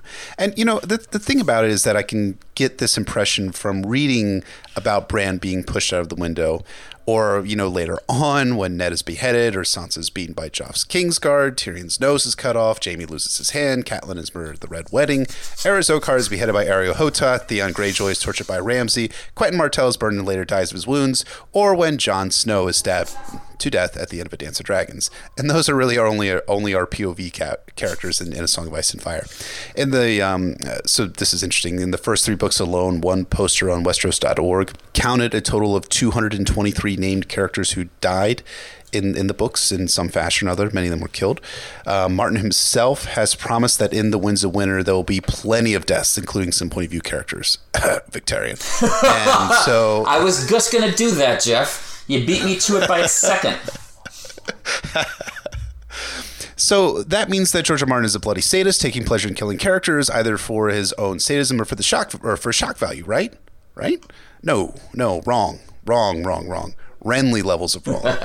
um, it's not that George doesn't kill characters or have them endure significant physical turmoil or, or even disfigurement. He certainly does that. But it's not sadism or shock value that's motivating George in writing this way. The characters who die, are disfigured, who suffer abuse, or are paralyzed from being pushed from a window have their fates meted out not out of sh- out of sadism or shock value. Rather, and this is really important, so uh, listen closely. Uh, it's because where lesser authors will throw their characters into impossible situations only to save them at the last moment by some narrative miracle. By and large, George R. R. Martin doesn't do that for his characters in A Song of Ice and Fire. What George does is drive the plot forward utilizing actual consequences for his characters. So when Bran is discovered by Jaime and Cersei in this chapter, George doesn't have the boys scramble away unscathed or have Jaime spare Bran for some uh, God unknown reason. Um, instead, he doles out realistic consequences for Bran, horrific consequences, but they're realistic. Of course, too, George does kind of want to heighten the tension for us as readers as as we're progressing through the story. Placing his characters in danger where the reader is unsure what will happen makes for a gripping read, and that's a, a reason why uh, a lot of people really enjoy their first read of Song of Ice and Fire is because you don't know what's going to happen. Uh, George actually said something about killing his characters. He said, quote, I always believed in killing characters because it makes the story more exciting. I want the reader to be afraid to turn the page, to feel as the characters feel that sense of danger. I do it intentionally. Uh, unquote. Now, of course, you know, uh, as much as I praise George for um, not giving his characters narrative miracles, there are a few spots in the narrative where George kind of doesn't allow the consequences to necessarily be meted out to these characters as well as uh, as he does for others. There's some spots like when Summer saves Jon from having to kill the old man at the abandoned village at Queenscrown, or when Stannis saves Jon. Uh, or rather, when Stannis arrives at the moment that he does and saves Jon from his choice over whether to kill Mance Rayder in his tent. But, you know, by and large, and I would say this is probably 98, 99% of the time, Martin writes with a, with a view that consequences kind of flow from, from action. And so, kind of on a different but similar tract, you know, we, we talked about Bran and how that's being a, a natural consequence to Bran having witnessed Jaime and Cersei and being discovered, uh, Martin doesn't write Jaime as having this sudden moment of empathy and sparing Bran. The consequences for Bran living are immense, and this is something else that George has talked about. He said, quote, Bran has seen something that is basically a death sentence for Jaime, for Cersei, for their children, their three actual children, unquote. So we're going to talk about a little bit about more about that at, towards the end of the podcast. But Jaime knows that if he spares Bran, that he's killing himself and the people that he loves. If Bran talks, which he would most likely. And even though we as readers are horrified at Jaime pushing Bran out of the window, it does fit in the context of both the character of Jaime and the potential consequences that would flow if Bran were to talk. But as it turns out in Game of Thrones, Bran doesn't talk. He loses a bit of his memory after his fall. Uh, he is paralyzed for the rest of his story, which is becomes a crucial and tragic part of his identity. But what Bran becomes is drawn from those realistic consequences that Martin integrates into this chapter of him overhearing Jaime and Cersei being discovered and then pushed. So characters enduring and suffering realistic consequences that stem from their decisions works it gravitates us towards the series and makes the Song of Ice and Fire the exciting and powerful series that we all love and enjoy. Beautifully said, my friend. Thank you. Yeah, I completely agree. It's it's an important part of the story. It, it it's it's immersive, as Martin said. It's designed to get an emotional reaction out of us. It's not designed to convey the idea that nothing means anything and that you should like you know calling him a sadist means he's enjoying doing this to his characters and that's there's there's such a clear aura of sorrow and mournfulness about what happens to Bran in this chapter. Yeah. Again it's it's set up the way it is to show you the life Bran lived and how it was important and worth living and he's someone you should love. And yeah there is a certain amount of uh, hardship you're asking of your audience to then make the emotional jump to watching him fall screaming from a window but it's it's there to emphasize that this is you know this is a, a it's it's a fall for us as well. It's a fall into knowledge. Yeah. It's it's our way of understanding that Westeros is in some respects a fallen world that we're supposed to see as as as kind of cursed. It's not just Harrenhal and the Night Fort. Westeros is, is, is kind of under under a spell in, in a way that I think it reaches its height with the others themselves. Uh, yeah, you know, it's, there's there's a there's definitely an aura of you know, of death and decay that hangs over the series. I think most strongly in A Feast for Crows, from the title on down in that book.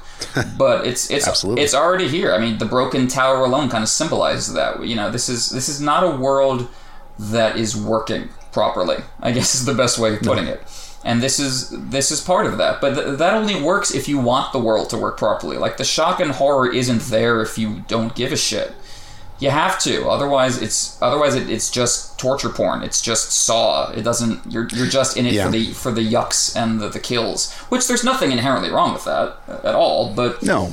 but but you wouldn't get the kind of fervor and attention that this series has gotten if that were all it is. Yeah, you know the thing too is that George has talked about um, the Red Wedding.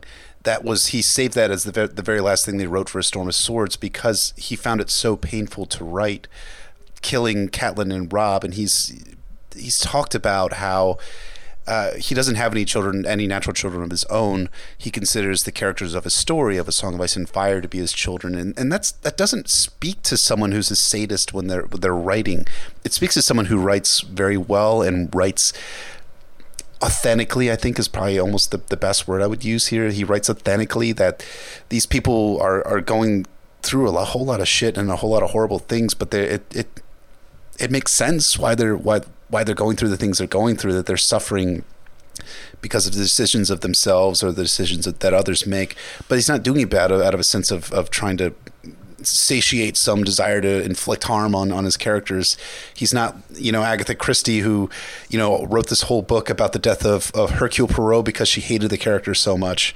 But but yeah, so it, it's George is, is, is not a sadist in, in this um, uh, in, in writing Song of Ice and Fire. It's it is hard reading sometimes, but as hard as it is for reading for us, it's got to be exponentially harder. And he has said it's exponentially harder to write the the type of um, um, terrible things that are happening to his characters that he, he loves. He's even talked about he loves that little shit Joffrey. You know, when he tries to build some empathy in in in Joffrey's death. So that's yeah, I, I just I think that's that's a, a bad misread of, of Martin as as a writer to think of him as a sadist or as uh, writing for shock value. I think he writes so much better than that and so much more beautifully in that he can capture a tragedy and horror and also the good moments too because the Song of Ice and Fire is not necessarily just a book of bad things happening to good people. Why do bad things happen to good people? It's it's it's so much more than that. It's, it's a well-grounded, realistic world and setting that we that that meets out the good and the bad. That that are, that good and the bad reign on both the guilty and the innocent alike. Exactly, and you have you know thinking again about what I mentioned earlier about how sweet Bran is and how he makes friends across class lines. One line just sprang into my head at one of the feasts, the Winterfell feast in Clash of Kings, when he sends he sends food down to Old Nan and Hodor for no reason but that he loved them. Like it's that's just come on. How, how does that not yeah. melt your heart? And that melts your heart all the more because it's surrounded by a lot of death and misery. Like yes. the, the, lowest of the lows are there in order for the highs to become all the higher. You know, we, you, you feel it. Mm-hmm. The the torture and hell Theon goes through makes it that much more awesome when he takes that leap from the Winterfell Heights with Jeyne and. You know, is, is a giant middle finger extended to Ramsay when he does that. Like that, that makes it all the more powerful. The fact that you know, uh, Stannis is so mired in his resentments and can't see past his pride in the Clash of Kings makes it a lot more cathartic when he learns better in a Storm of Swords. He admits to Jon, yes, I should have come sooner, and Davos reminded me of my duty when all I could think of were my rights. You know, you have to, dramatically, you have to, you have to put us through those moments if you want us to really feel it when people triumph. Because I think that's one yes. of Martin's overall critiques of fantasy is that the triumphs stopped meaning anything. Like, yeah. and you get to the end of the book, and they'd have won, and you'd be like, all right, that was nice. And you wouldn't cool. you wouldn't walk away skipping like you're supposed to do. You wouldn't be inspired like you're supposed to be. He wants to give you those those those no chance and no choice moments. Uh, but I think he has the integrity as an author to realize that if, if you're gonna if we're gonna swallow that as an audience, we have to if we're gonna believe that is realistic, then you have to take the consequences, like you were saying so well, that go with that that realistic nature. Because Otherwise, dramatically, it's false. Yeah, absolutely. So I figure we'll quickly go into our likes uh, because we we we were talking about this actually a couple times before we we came into this episode. We we really don't have any dislikes for this chapter. Uh, we tried. We I tried. I read the chapter four times. Yeah, I read the chapter four times and kept trying to find new things, and I found nothing. Uh, so brief, quickly, because we have a, a lot of uh, cool stuff to talk about in our foreshadowing groundwork, and we have for a special treat for you guys at the end um, about a ugly and bad theory. Uh, so our likes uh, for me, um, I like the architecture of Winterfell. I think that's really cool, and there's so many uh, things to pull out of that, and um, you know, there's maybe for our, our patron we'll, we'll do a, a, special episode about the architecture of Winterfell and sure and talk a little bit more about that because uh, there's been a, number of great episodes that folks like uh, uh, Lucifer Means Lightbringer and History of Westeros and Joe the Magician did on on the crypts, but there's so much more about Winterfell than simply the uh, the crypts. There's the walls, the castle itself, uh, and so much more about that. Uh, I love the old Nan buildup. Again, she is not introduced in this chapter, but she is mentioned uh, in in uh, in telling Bran the stories. As we have Bran, we have Old Nan introduced as a storyteller, which is great, and I love her build up. I also love more of the Luwin stuff. I love him thinking about him dressing up a uh, clay doll in Bran's clothes and throwing him off the top of a tower, and Bran looking at and then be like, "Oh, that's not me. I'm, I'm not I'm not made out of clay." You know, it's like a very childlike thing that he would say, and that's that's yeah, just a very literal. That's cute. And again, I love imagining the expression on Luwin's face when like Catelyn told him to do that. Like it just it's just so adorable. Uh, or or maybe Catelyn just suggested that Luwin do something, and that's what Luwin came up with. Uh, it's just it's it's a it's wonder it's wonderfully dark. Whoever whichever yes. whichever one of them came up with it, it's, it's a wonderfully dark thing for them to do to Bran. I like it. Yeah, we could definitely go with the headcans on that one. I mean, you can imagine that Luwin telling Catelyn the plan, and Catelyn being like, "Uh." Okay, I, I guess that's a little extreme. But no, as, as a as a firm advocate of scaring children, I like I like that parenting strategy. That that is that is something that I am uh, going to have to uh, learn very quickly. Um, as my it's, daughter's, it's good for them. It's it's it's good to do it. Show your kids horror movies, folks. They'll grow up better because of it. Uh, and then uh, and then my final uh, like, and I, I, mean, I have so many things I like about this chapter and that I we kind of talked about in our, our in depth uh, portion of it is uh, Ned Stark's father's face because you have Ned Stark the Lord's face and Ned Stark the father's face and dealing with Bran's climbing and calling him a squirrel and stuff like that. I think is uh, very touching. Um, and like I said, there's there's nothing I dislike from this chapter. This chapter is really, really Martin at his best, especially in these early books as he's writing. I, I feel like that he, that this chapter just clicked really, really strongly for me um, initially, and even you know six or seven rereads later, it's it's still clicking for me, and, and still makes me feel things. And I think that's a giant testament to to Martin how um, awesome he is as a writer. I couldn't agree more. It's like I said, it's basically flawless. I was going through it just trying to like, okay, is there a sentence I don't like? Is there a single sentence that doesn't? No, every single sentence is perfectly in place. I just I found only more things to like about when I reread it. It's it's just yeah, it's that good. And I agree about the little Ned moment. Like I said in uh, earlier episode, you know, Ned Stark's uh, defining character trait and his legacy is his fundamental decency as, as a human being. And you really see that in how he deals with Bran, that he's trying to be angry.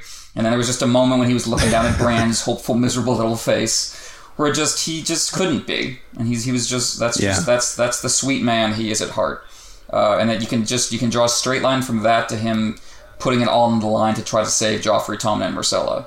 Uh, he just can't yeah. he just can't bring it in himself to, to, to do this to an innocent child, and and and God bless him for that.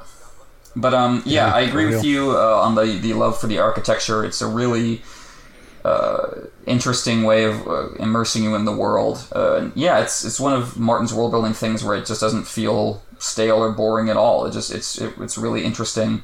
Um, there's always always a little more to learn, and I love it's refracted through Bran's childish pride. Uh, and it just it's just it's just very visual. Like you can tell that Martin wrote for television. Like because there, there are just moments yeah. all over the books where you can just ex- see exactly what he's talking about, or like the moment like the moment where Tyrion's shadow stood as tall as a king. That's such a vivid, uh, yes. cinematic way of writing the scene, uh, where you can just you can see the see the stage cues to make that happen, and you get a lot of that in how he mm-hmm. describes Winterfell too. It's he lays it out uh, perfectly in your mind's eye.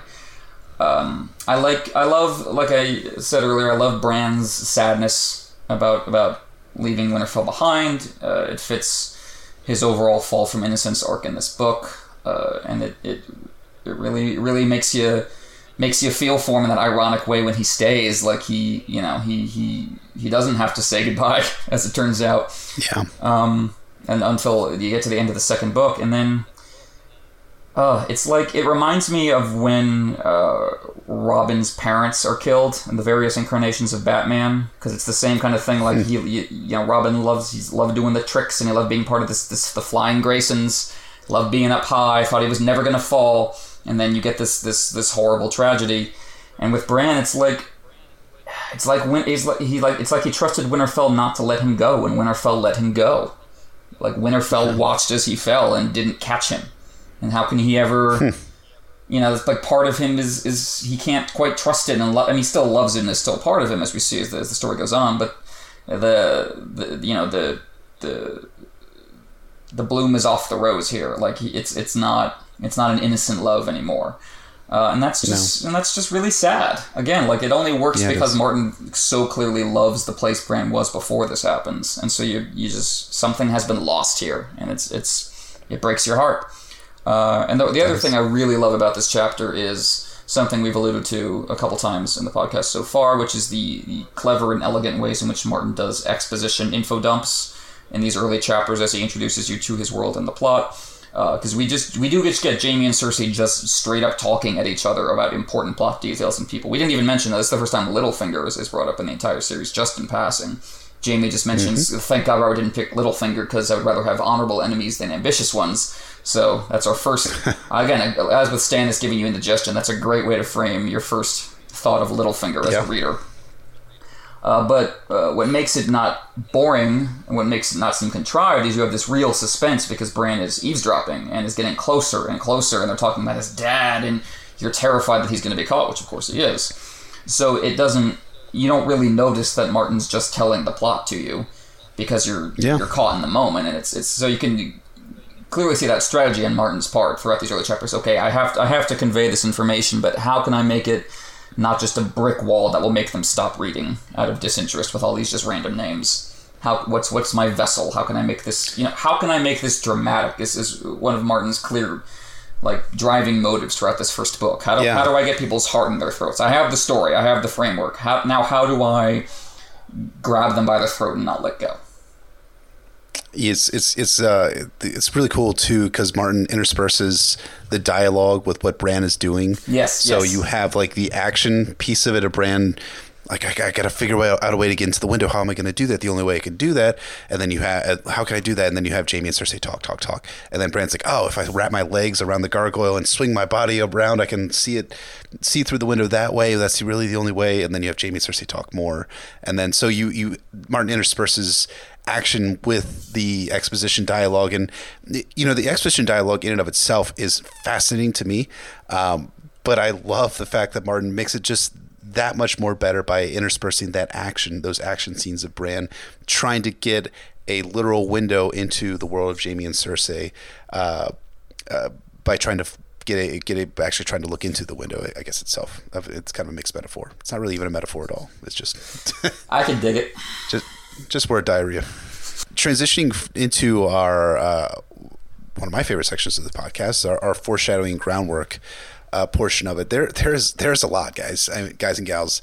Uh, there's there's a huge amount of, of of stuff in this chapter that hints at things that we're going to be talking about for the remaining 300 and 30-ish episodes of this podcast we have to go through until we get to the end of a Advanced Dragons, which of course by then the Winds of Winter will be out, I believe. But um, but but yeah, so I just uh, to kind of kick this off, one of my um, favorite things that uh, I really enjoy in, in looking at these early chapters is Martin establishing groundwork for things like the the trees having more uh, uh, life in them than than we're we're supposed to see right now, and how it's more vague hints there. But there's also some really significant hints at warging.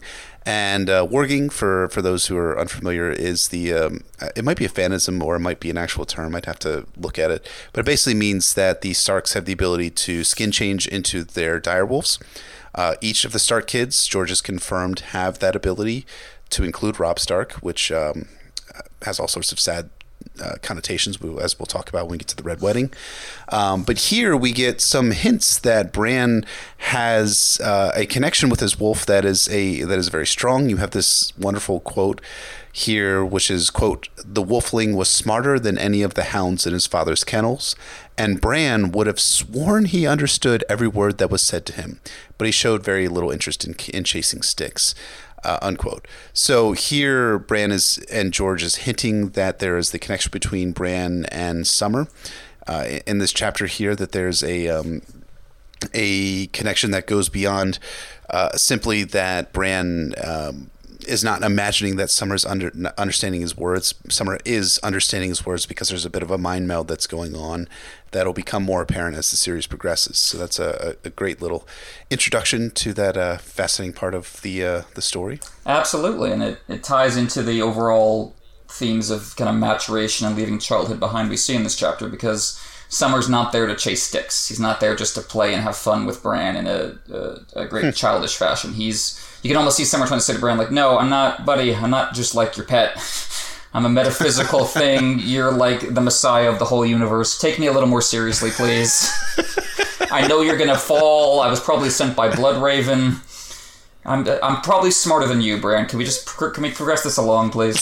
It's great. Um, let's push the push the narrative forward. exactly. Again, you can he could understood understood every word that was said to him. I, I love yeah, I love that little implication that that this relationship uh, is is a much bigger deal than just a boy and his dog. I mean, it's also a boy and his dog, but uh, I Right, that would, right, it's yeah, uh, Rickon and Shaggy is much more the boy and his dog relationship. Yeah, uh, but the the interesting um, twist on that too is that Bran is also sensing that Summer understands him. So there's that kind of uh, it- it's kind of coming from both ends there. That Bran understands that Summer Bran understands that Summer understands Bran. There you go. Again, more word diarrhea on my part, but that's that's that's fine. Um, but but yeah, so it's it's it's cool that we get the, that brief little introduction into warging. Uh, but that's not all about the dire wolves that uh, is going on in this chapter. Uh, we have our first introduction to this concept that when the direwolves are going nuts, howling, crying, scratching at the door, uh, growling, that it signals some sort of danger. And we have this quote from Bran 2, which is, quote, he was halfway up the tree, moving easily from limb to limb, when the wolf got to his feet and began to howl. Bran looked down. His wolf fell silent, staring up at him through slitted yellow eyes. A strange chill went through him. He began to climb again. Once more, the wolf howled. Quiet, he yelled. Sit down. Stay. You're worse than mother. The howling chased him all the way up the tree until finally he jumped off onto the armory roof and out of sight unquote. So, what is this? What is Martin communicating here? He is uh, establishing that the direwolves have a supernatural or a preternatural sense for danger because we see this happening again and again and again in the narrative. We have this happening just a few chapters later when the direwolves are howling outside of Bran's window when the Winterfell library is burned and when the Catspaw attacks. You have Ghost going nuts when the Whites attack Lord Commander Jeor Mormont at the end, or rather, sort of in the middle of a, of a Game of Thrones. Then you have famously Grey Wind growling at the Westerlings and Spicers just before the Red Wedding. And then finally, you have Ghost again bristling and baring his teeth just before Jon's assassination, which Jon misinterprets as uh, it being Borroq's uh, pig, but in fact, that Ghost is bristling and baring his teeth because uh, he knows that the knives are, are coming out for him. He has that supernatural sense sense for danger. So it's a a, a, great introduction to one of my favorite uh, leitmotifs that George R. Martin puts into the story of having the direwolves signaling danger by acting out of character and acting hostile or aggressive, and and that's that's it's a good way also to communicate that the direwolves are, are like Emma, like you said, like they're they're special. They're not just they're not pets. They have real purpose in the story and in, in shepherding these kids through. Uh, a, a very hard life and a very hard road that they're about to walk.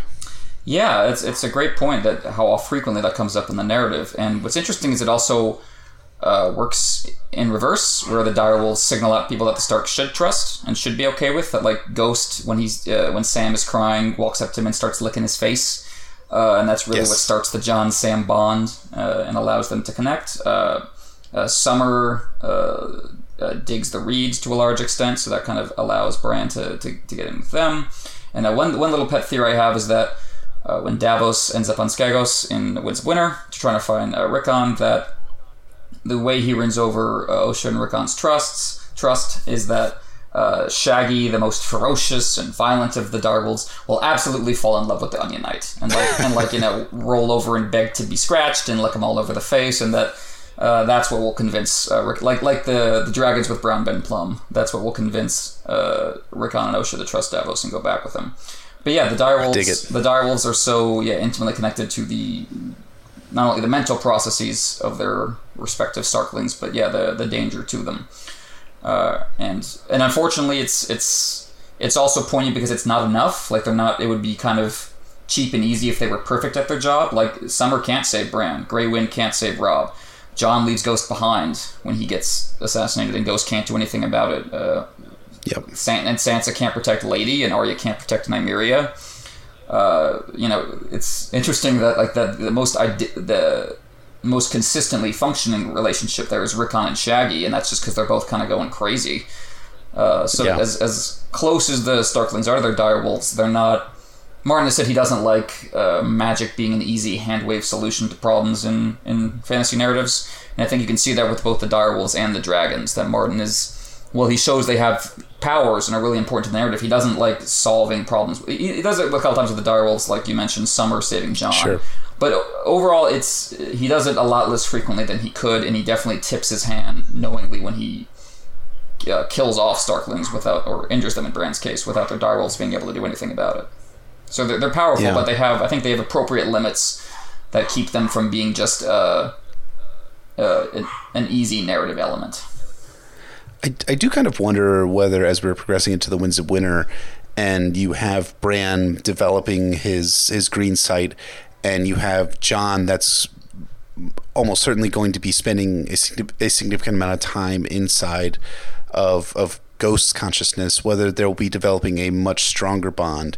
And you know, you have that also too in Arya's chapters where she her bond is so strong with Nymeria that she's sensing and seeing through Nymeria's uh, uh, Riverlands escapades through and all the way over in Braavos and is and is living through um, Nymeria. And you have, like I said, we when we talked last two weeks ago about Arya's line about how her opening line from her uh, chapter from A Dance of Dragons, the blind girl, starts with uh, by night her by day she was blind, but by night by night she she was seeing through basically through through Nymeria how their connection between the Starks and the, the Direwolves is going to grow, and whether maybe maybe just maybe that they'll start the Starks will will begin to listen to their direwolves a bit more, and perhaps they'll be able to have a stronger connection to know why they're signaling danger, or whether there's going to be more to reveal uh, about that. And, and, I'm not sure there will be necessarily, but I do kind of wonder whether that'll be a um, a plot point that Martin will attack at, at some point in in the narrative. Um, of the Starks finally being like, oh well, Ghost is going nuts, so I need to like be really cautious about what's going on around me right now and not trust these particular people that I'm interacting with, or Bran sensing through Summer that something is is widely amiss because uh, for whatever reason. I mean, there's a variety of reasons why why Bran would sense that things are amiss down in Bloodraven's cave, but I guess it's something that I true true. I guess it's I guess it's, it's something I'd be, I'm interested in seeing is that if the Starks de- develop their connection with their direwolves more as they progress in the narrative, and whether that's going to have an impact, and they're finally going to be like, okay, time to like kind of step back, think about things that are going on. The direwolves are going nuts, so I need to kind of chill out for a second and figure out whether there's an actual danger that is at work against myself or people that I'm close with. Yeah, that's an interesting point. Like you say, there's a lot of dangers that could potentially uh, face Bran, especially. But that also reminds me of one of the one of the saddest moments in the whole story, which is when Robb tell Catelyn tells Robb not to trust uh, the Spicers because Grey Wind doesn't like them and Robb responds yeah. that he used to think of the Direwolves that way as their protectors, but then Bran and Rickon were killed. And it's so heartbreaking because, of course, they weren't.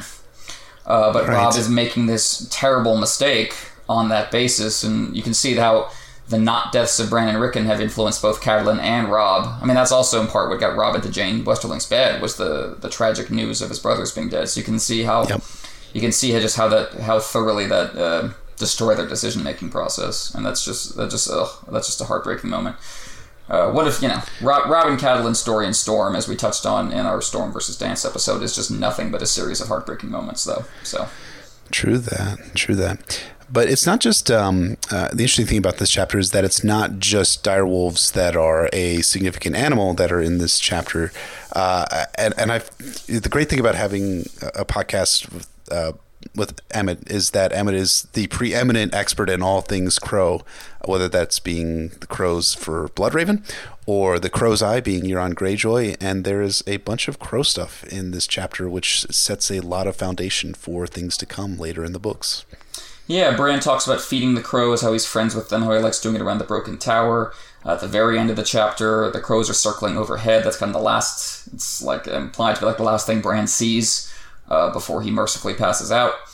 Um, and yeah, that's that's something, of course, that becomes very important for Bran's story going forward. He's visited in his next chapter in his dreams by the three-eyed crow, who we later learn to be his uh, Bloodraven. Uh, he then he makes it his mission to go visit the three-eyed crow with with Jojen Reed, uh, uh, symbolically meeting uh, the the crows Samwell Tarly and the former uh, crow Cold Hands along the way. Uh, and then a, birds, a lot of birds show up with cold hands uh, a couple times north of the wall. And uh, yeah, that and they're that and that does link directly into one of my favorite topics in all of A Song of Ice and Fire, which is uh, the strong hints that uh, Euron Greyjoy is uh, is a was a protege of Bloodravens in the same manner that Bran was. if you haven't heard this theory, the, the basics of it are Euron mentions in the, the Reaver and the Feast for Crows, he mentions to Victarion that Quote, When I was a boy, I dreamt that I could fly. When I woke, I couldn't, or so the maester said. But what if he lied? Which is a note for note parallel of what happens to Bran. It's, you know, he, he had the dream where he could fly, he woke up, he found his legs were broken, he couldn't, and then his, his, his skeptical rationalist maester uh, discouraged it. Uh, it's exactly the same thing that happened. And if you look elsewhere with Euron, he's, his nickname is Crow's Eye, and those are that's a direct link to Three-Eyed Crow, symbolically speaking, and all Bloodraven's, a thousand eyes in one, and his name. You know, just the, yes. the, the links are really strong there. Euron's banner is an eye getting crowned by birds, which is, is strongly reminiscent of the process of Bloodraven opening your third eye. and then uh, in the Forsaken, Aeron's released Winds of Winter chapter. Uh, Aeron refers to uh, the Crow's Eye as uh, he has another name for it, which is the Blood Eye, which is both an allusion to Bloodraven in terms of the word blood and in the implication of a red eye, just like the albino Bloodraven. and there's Euron's just overall crazy, psychedelic, sorceress, magical stuff, uh, which seems to demand an explanation of some kind because no other Greyjoy is anything like that. So, uh, Bloodraven visiting him uh, as a potential candidate for Last Green Seer kind of uh, explains all of that and gives it one coherent narrative. And uh, as we'll get into with Bran 3, one of the last things Bran sees in his dream is uh, a thousand other dreamers impaled upon metaphorical spikes, implying that Bloodraven has been trying this. Not just Bloodraven hasn't just been waiting for Bran; he's been trying this with a lot of kids, and most of them have failed and died.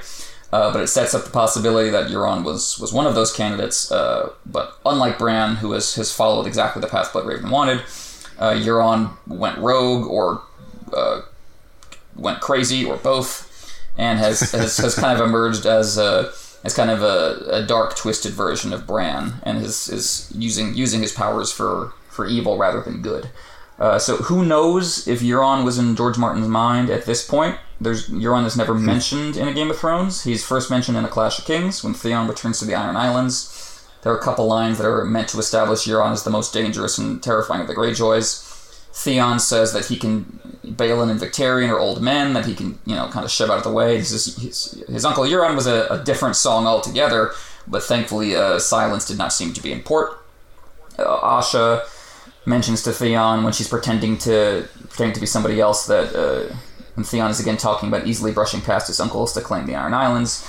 That uh, that Euron Crow's Eye is, is a particularly dangerous threat, and she's heard terrible tales of that one. And yeah, Theon mentions that uh, Euron is infamous all over the world. So you see this setup that Euron is uh, dangerous even by Greyjoy Ironborn pirate standards. And you also yes. have in Clash of Kings certain narrative elements introduced that, are, that come to tie in uh, potentially later with Euron. You have the Shade of the Evenings introduced in Dany's chapters that Euron later kidnaps the warlock she meets. It takes that drug from them. Uh, it's the first mention of the the Horn of Winter, uh, which uh, I think is uh, Euron has the strong potential to blow and bring down the wall uh, later in the story. So Clash is definitely where you can see Martin starting to establish Euron. You can see a sense of where he's going with him. He might have been in mind in Game of Thrones. The only real hints of it we do get are these little bits in the Bran chapters, the connection to crows uh, in in this chapter and Bran's next chapter, and the the image of a thousand other dreamers impaled on the spikes, uh, implying that Martin already had in mind the idea that Bran wasn't the first person Bloodraven tried this with. Yeah, so it's um, it, it's definitely a, a, potential that Martin had always envisioned Euron being a character and, and having the the end game implications that he seems to be ha- seems to have in, in the story itself. It's always a potential too that Martin realizes that he has a great opportunity to introduce this great character later beyond the process of writing a Game of Thrones. Uh, Clash of Kings seems to be the point in on the meta side where George decides that there's going to be things like a Mummer's Dragon and a conflict between uh, this Mummer's Dragon and Daenerys Targaryen.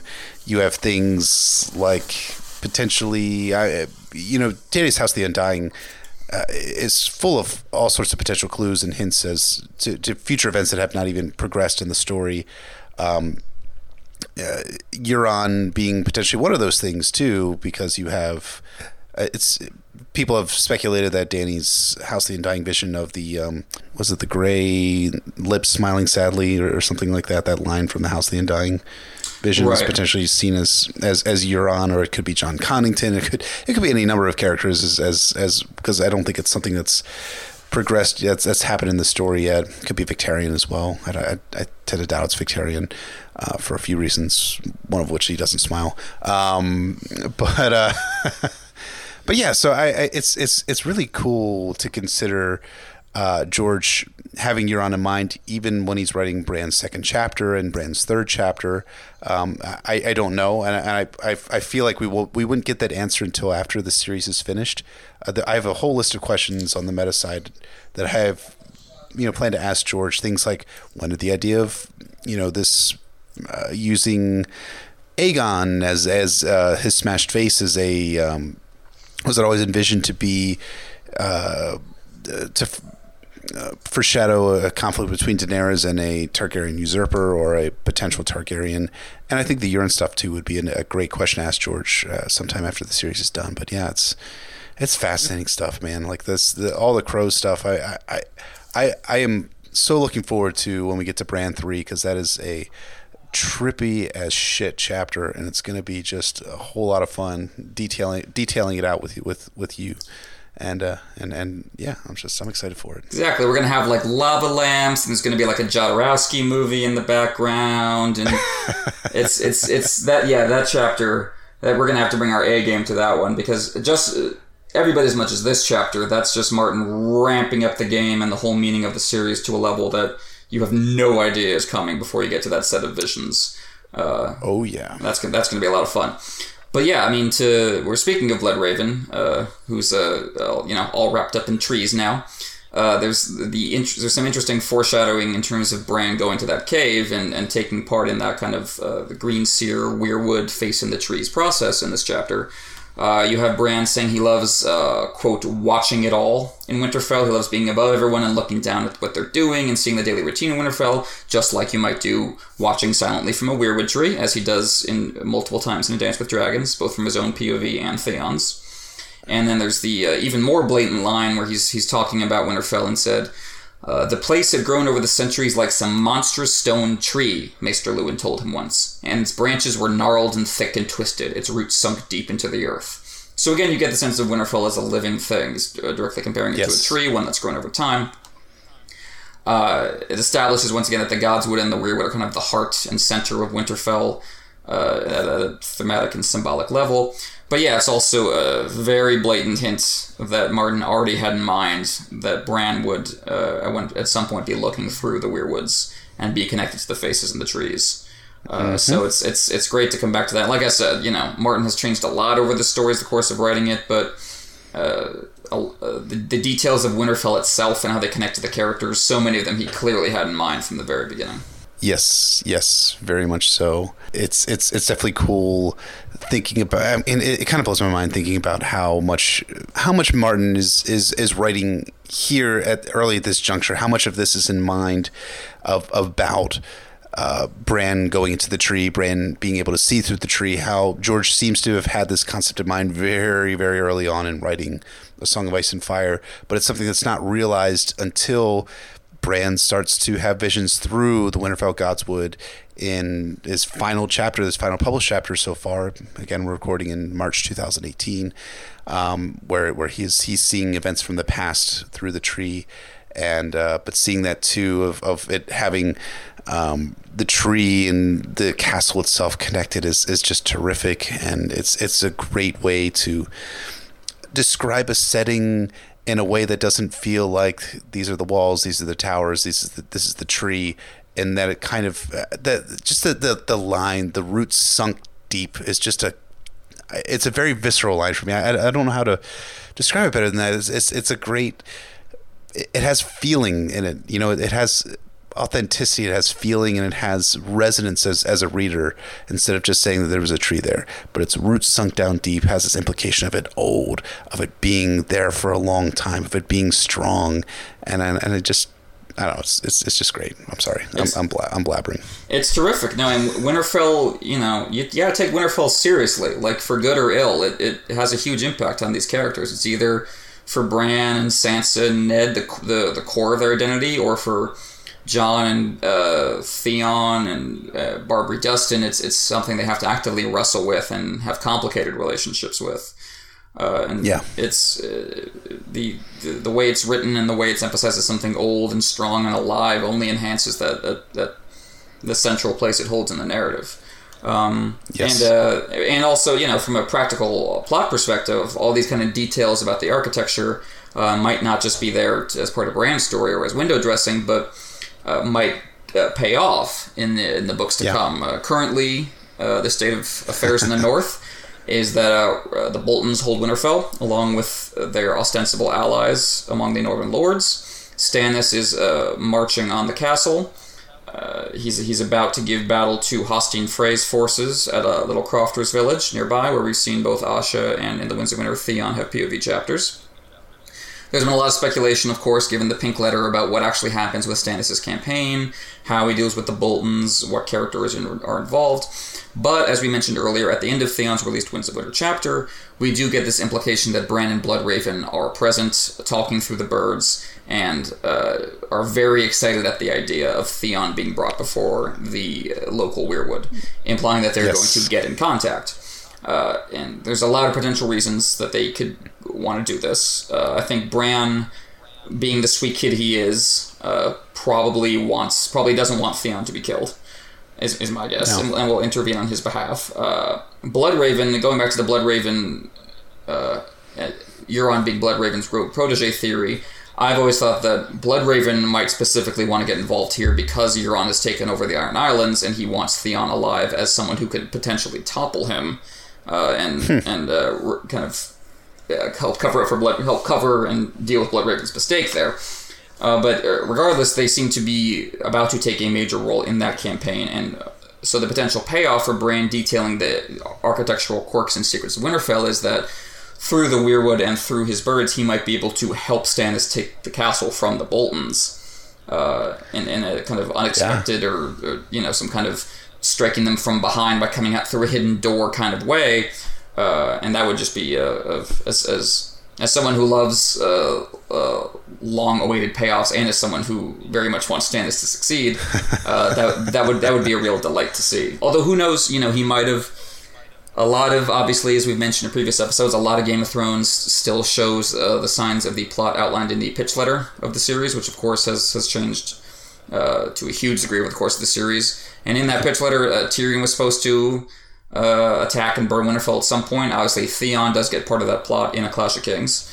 Um, but maybe those the mention of all those tunnels and stuff were supposed to come into play when Tyrion attacked the castle. I mean, later on in the book, the direwolves growl and snap at Tyrion, implying that maybe that was still on the table at this point in the story that Tyrion yes. was going to at some point yes. attack Winterfell because, like we said, the direwolves can sense danger, even though Tyrion himself does not really pose any danger to the Starks at any point, at least not compared to the rest of his family.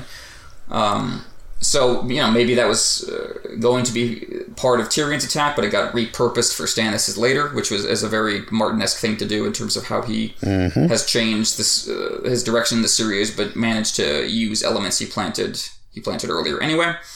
Uh, so yeah, either way, I'm, I'm excited to see uh, uh, how how he pays off the, all these little details about Winterfell's architecture.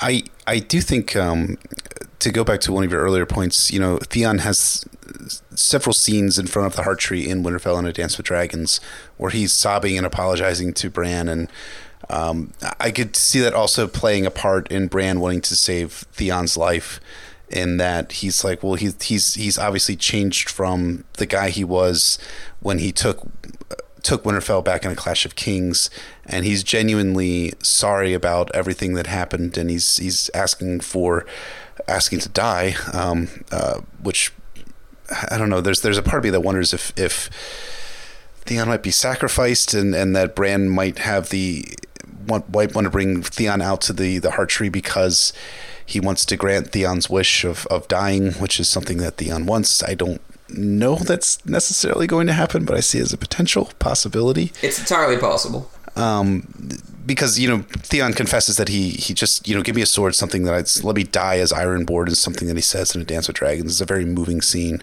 Um, I see Bloodraven having kind of a twofer. In I could definitely see him wanting to have Theon preserved as the um,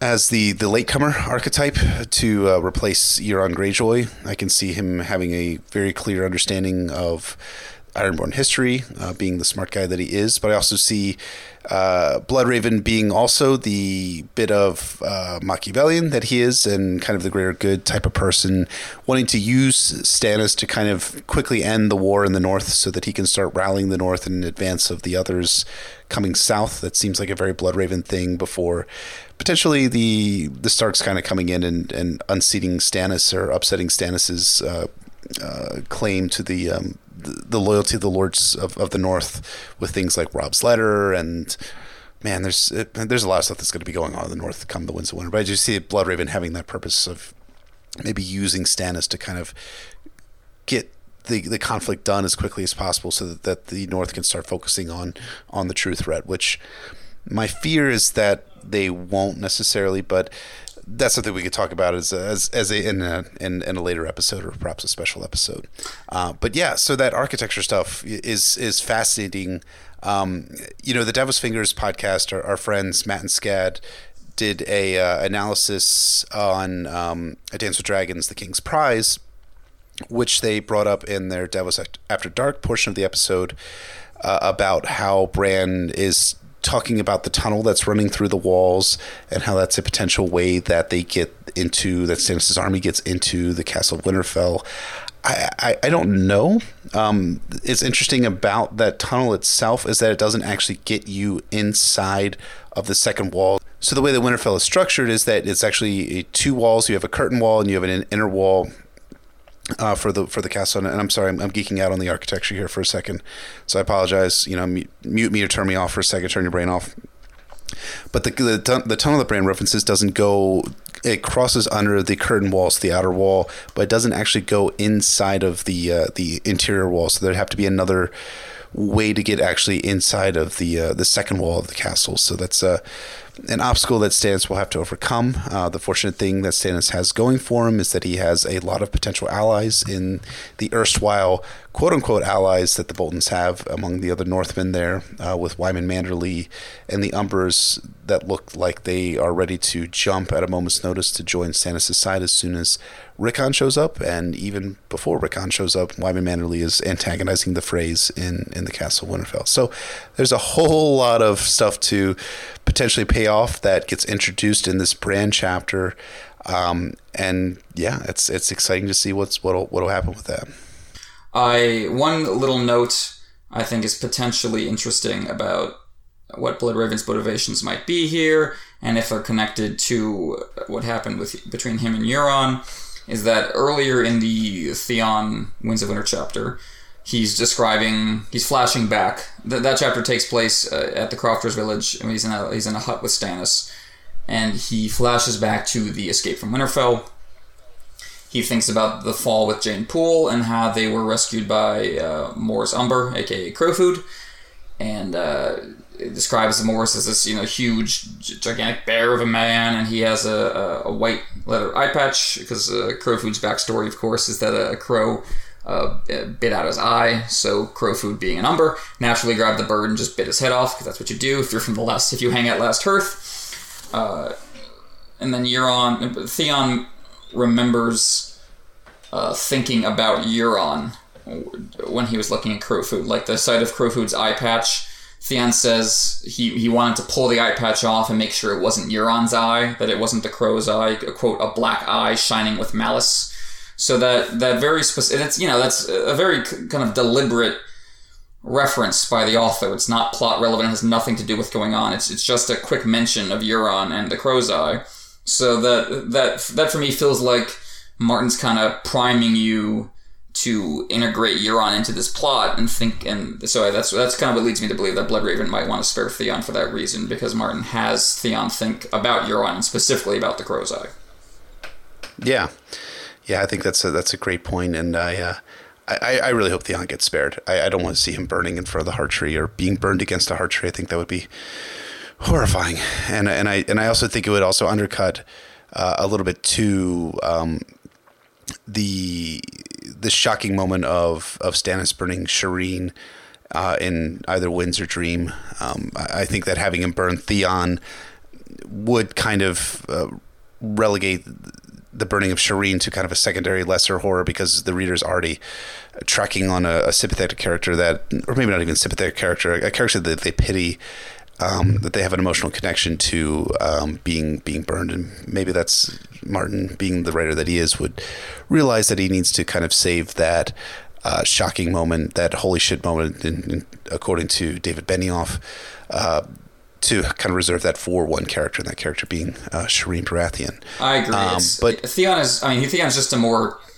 He's just a much more major character than Shireen, so it would feel like kind of a step down in terms of scale. Obviously, Shireen is extremely sympathetic and would be, still be horrifying, but to go from a, PO, a prominent POV character getting burned to a very minor non POV character yeah, that would that would I think that I think you're right. I think that would detract from the significance of the moment for sure.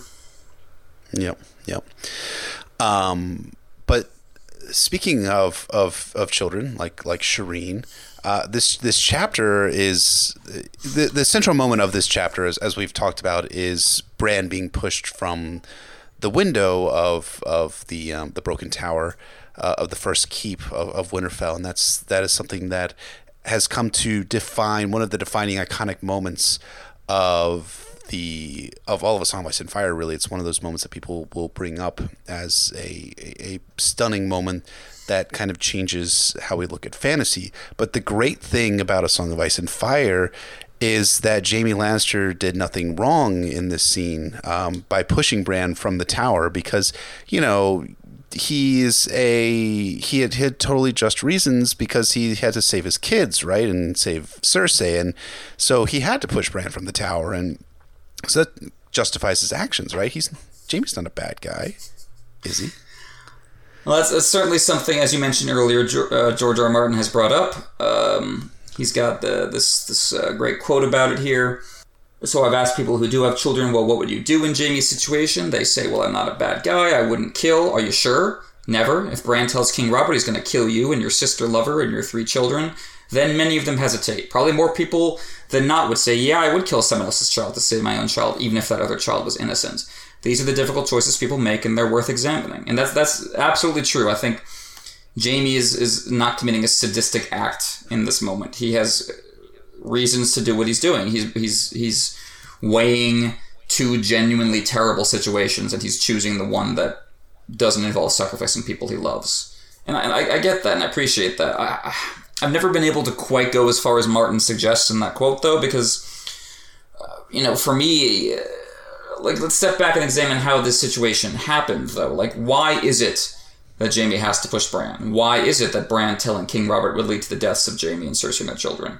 And it's because what Jaime and Cersei are doing is right. treason. Like it's and they know that. They, they this is something they've known is a potential thing they'd have to do every time they've had sex. I mean, Jaime and Cersei are, are absolutely backed into a corner here, but they are the ones who backed themselves into this corner. They're not in danger because of religious persecution or class exploitation. They're in danger because they're committing a slow motion coup. And they've presumably done so with the knowledge that they'll have to kill anyone who finds out about it. And they're not, as we've said, they're not doing a great job of hiding it. They fucked in Darry with Robert in the room, right there, sleeping. And Jaime says he would have killed Robert if he woke up. Like, that's, when you're that impulsive and self absorbed and ready for war, my sympathy starts to wane a little bit because you are the ones putting your kids at risk. You are the yes. ones. You put them at risk by conceiving them. Like, or as Tyrion says later, if Cersei had had one kid by Robert, she could have allayed all suspicion. And I think that's not entirely fair because Robert raped Cersei repeatedly. But it, it, it brings up the point that Jaime and Cersei are are constantly creating this situation, this potential situation where they're going to have to kill someone. What if what if Pate, Tommen's whipping boy, had walked in on them one day? Jaime would probably right. kill him, right? Probably have a much easier time getting away with it than with Bran too. So, I mean, the motivation of uh, the things I do for love establishes again that Jaime is is not making is a, a mustache twirling villain decision. It's it's not a, it's not it's not a cruel decision. Uh, yeah. but, but I don't necessarily think it alters the overall. I don't think it absolves him of responsibility because all Jaime and Cersei had to do to avoid this was not fuck and I care more about Bran's ability to walk right. than their ability to fuck. Yes.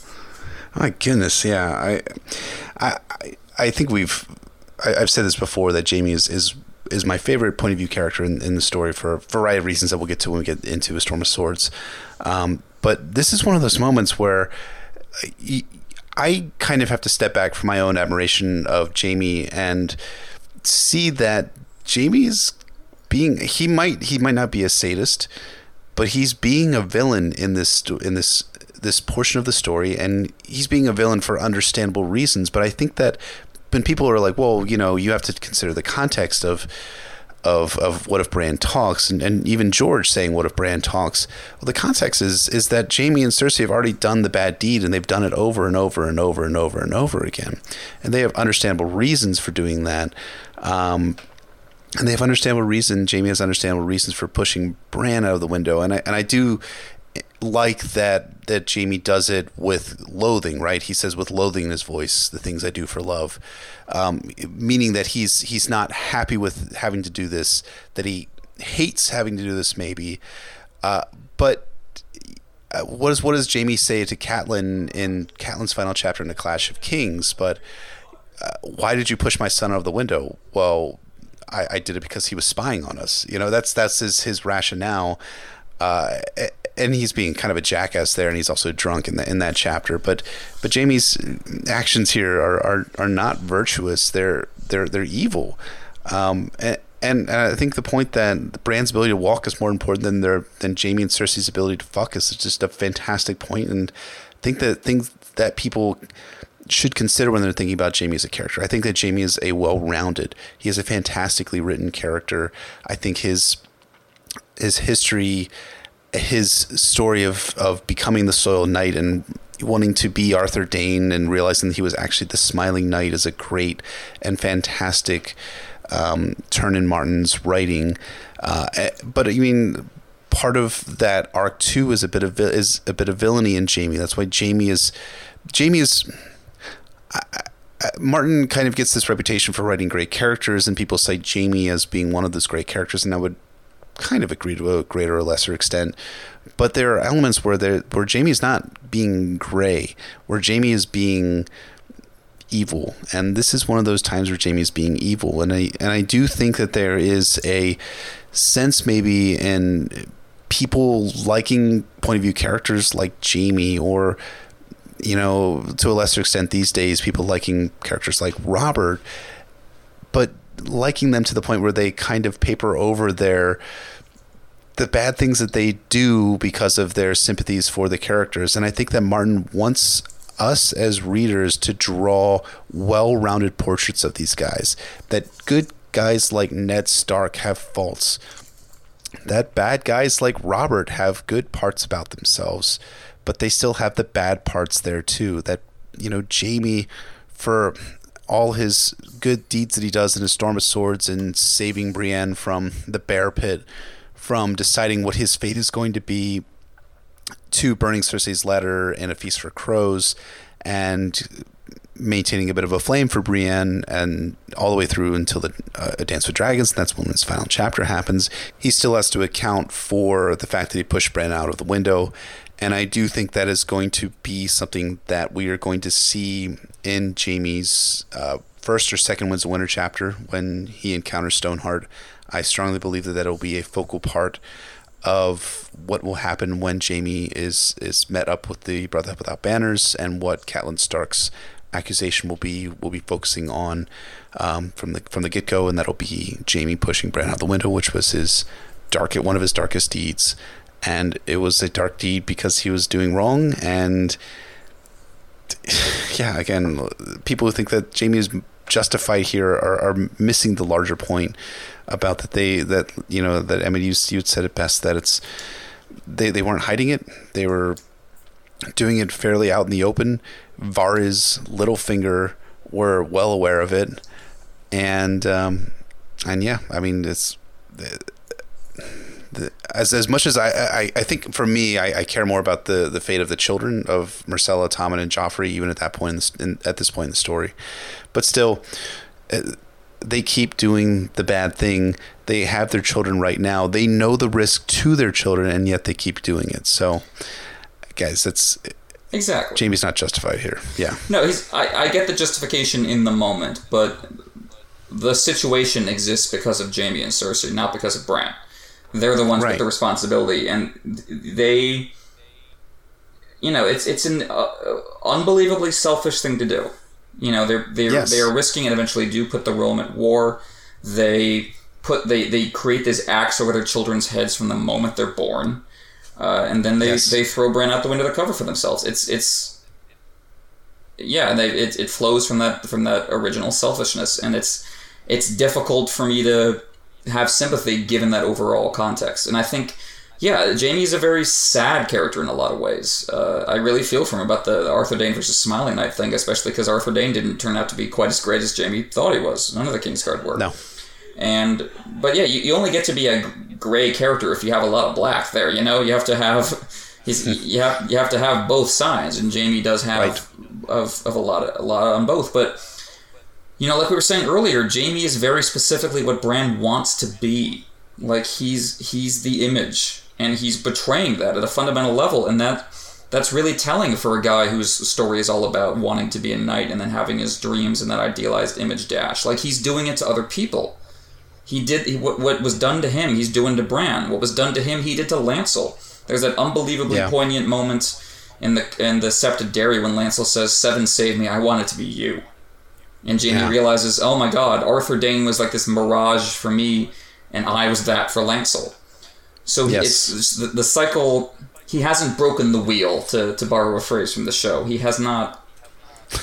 he, I, I, I feel for him in terms of his horror at the the injustice of the system he thought he could believe in, and I applaud him for his attempt to to defy that by killing Aerys. But ultimately, he hasn't. Ultimately, he's he's played his part. He's played the same part that the people who broke him played, and um and I, I feel a lot of I feel a lot of sadness for him in terms of having those those dreams dashed and feeling really empty. Uh, I, re- I, Yeah. re- I do feel for him in a lot of respects in terms of his relationship with Cersei because he clearly cares far more about it than she does and has much more invested in her than she does in him emotionally. Um, And he made big decisions because of that relationship as a, as a young person uh, that have had a huge impact on his life, a huge negative impact on gosh, his yeah. life. And you know that's that's all very wretched, but no, not even but. It's, that's that's all very wretched, and also I ultimately hold him responsible for this, and and I don't, I can't, I can I can understand the, the moral calculus and that it's not an evil or cruel decision, but I but I but I would but I would still chop off his head for it.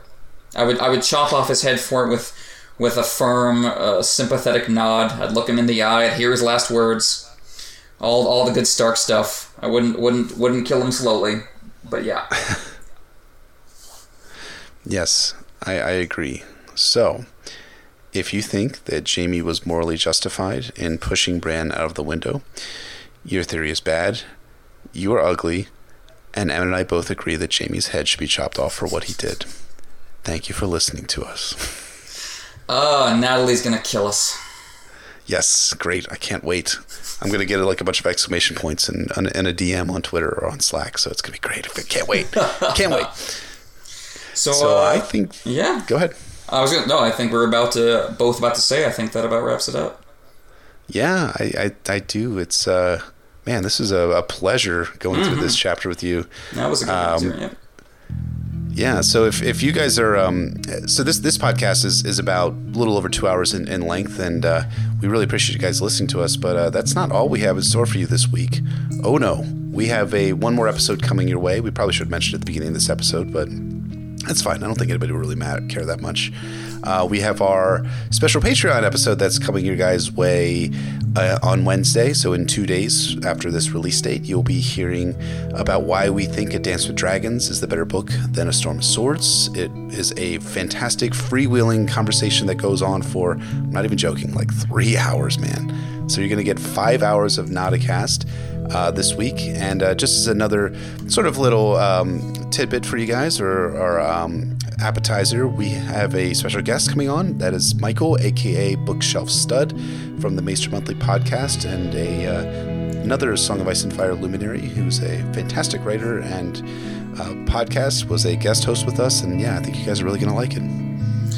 Yeah, it was a lot of fun to talk with Michael. Uh, He's definitely one of my favorite people in the fandom. We get we delved deep into both books. We had a great time. So uh, definitely great first first guest appearance. One of many great ones to come, and also the one of many great special episodes to come. Because of course we were doing that episode as kind of a sample of the special episodes we're going to have as part of our Patreon.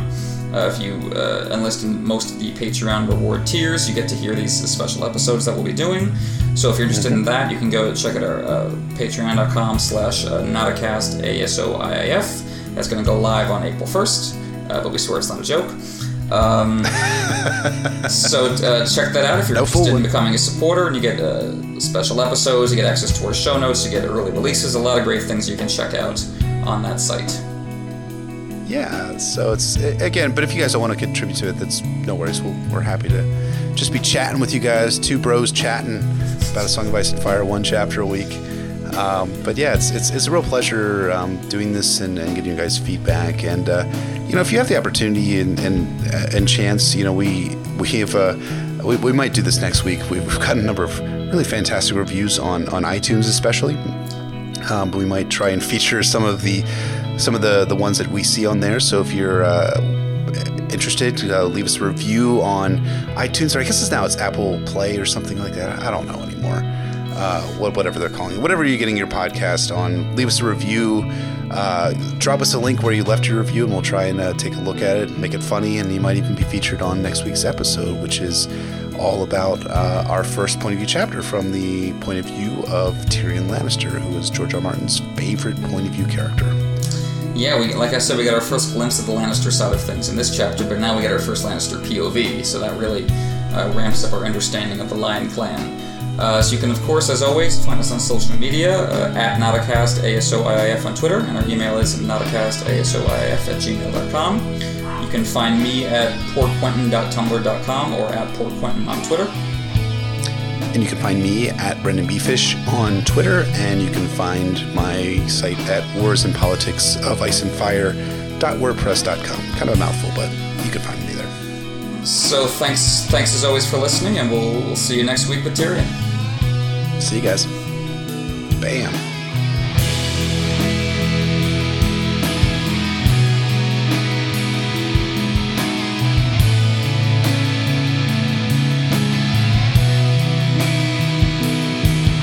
Nauticast podcast is written and recorded by Paul Clinton and Brendan Beefish. The music you heard is by Cat Nights Begin. The opening song is called Jewel Fruit, and the closing song is called Alaska Bye. Thanks everyone for listening, and we will see you guys in just a few days if you want to listen to our Dance with Dragons episode. See you then, and I'll see you guys next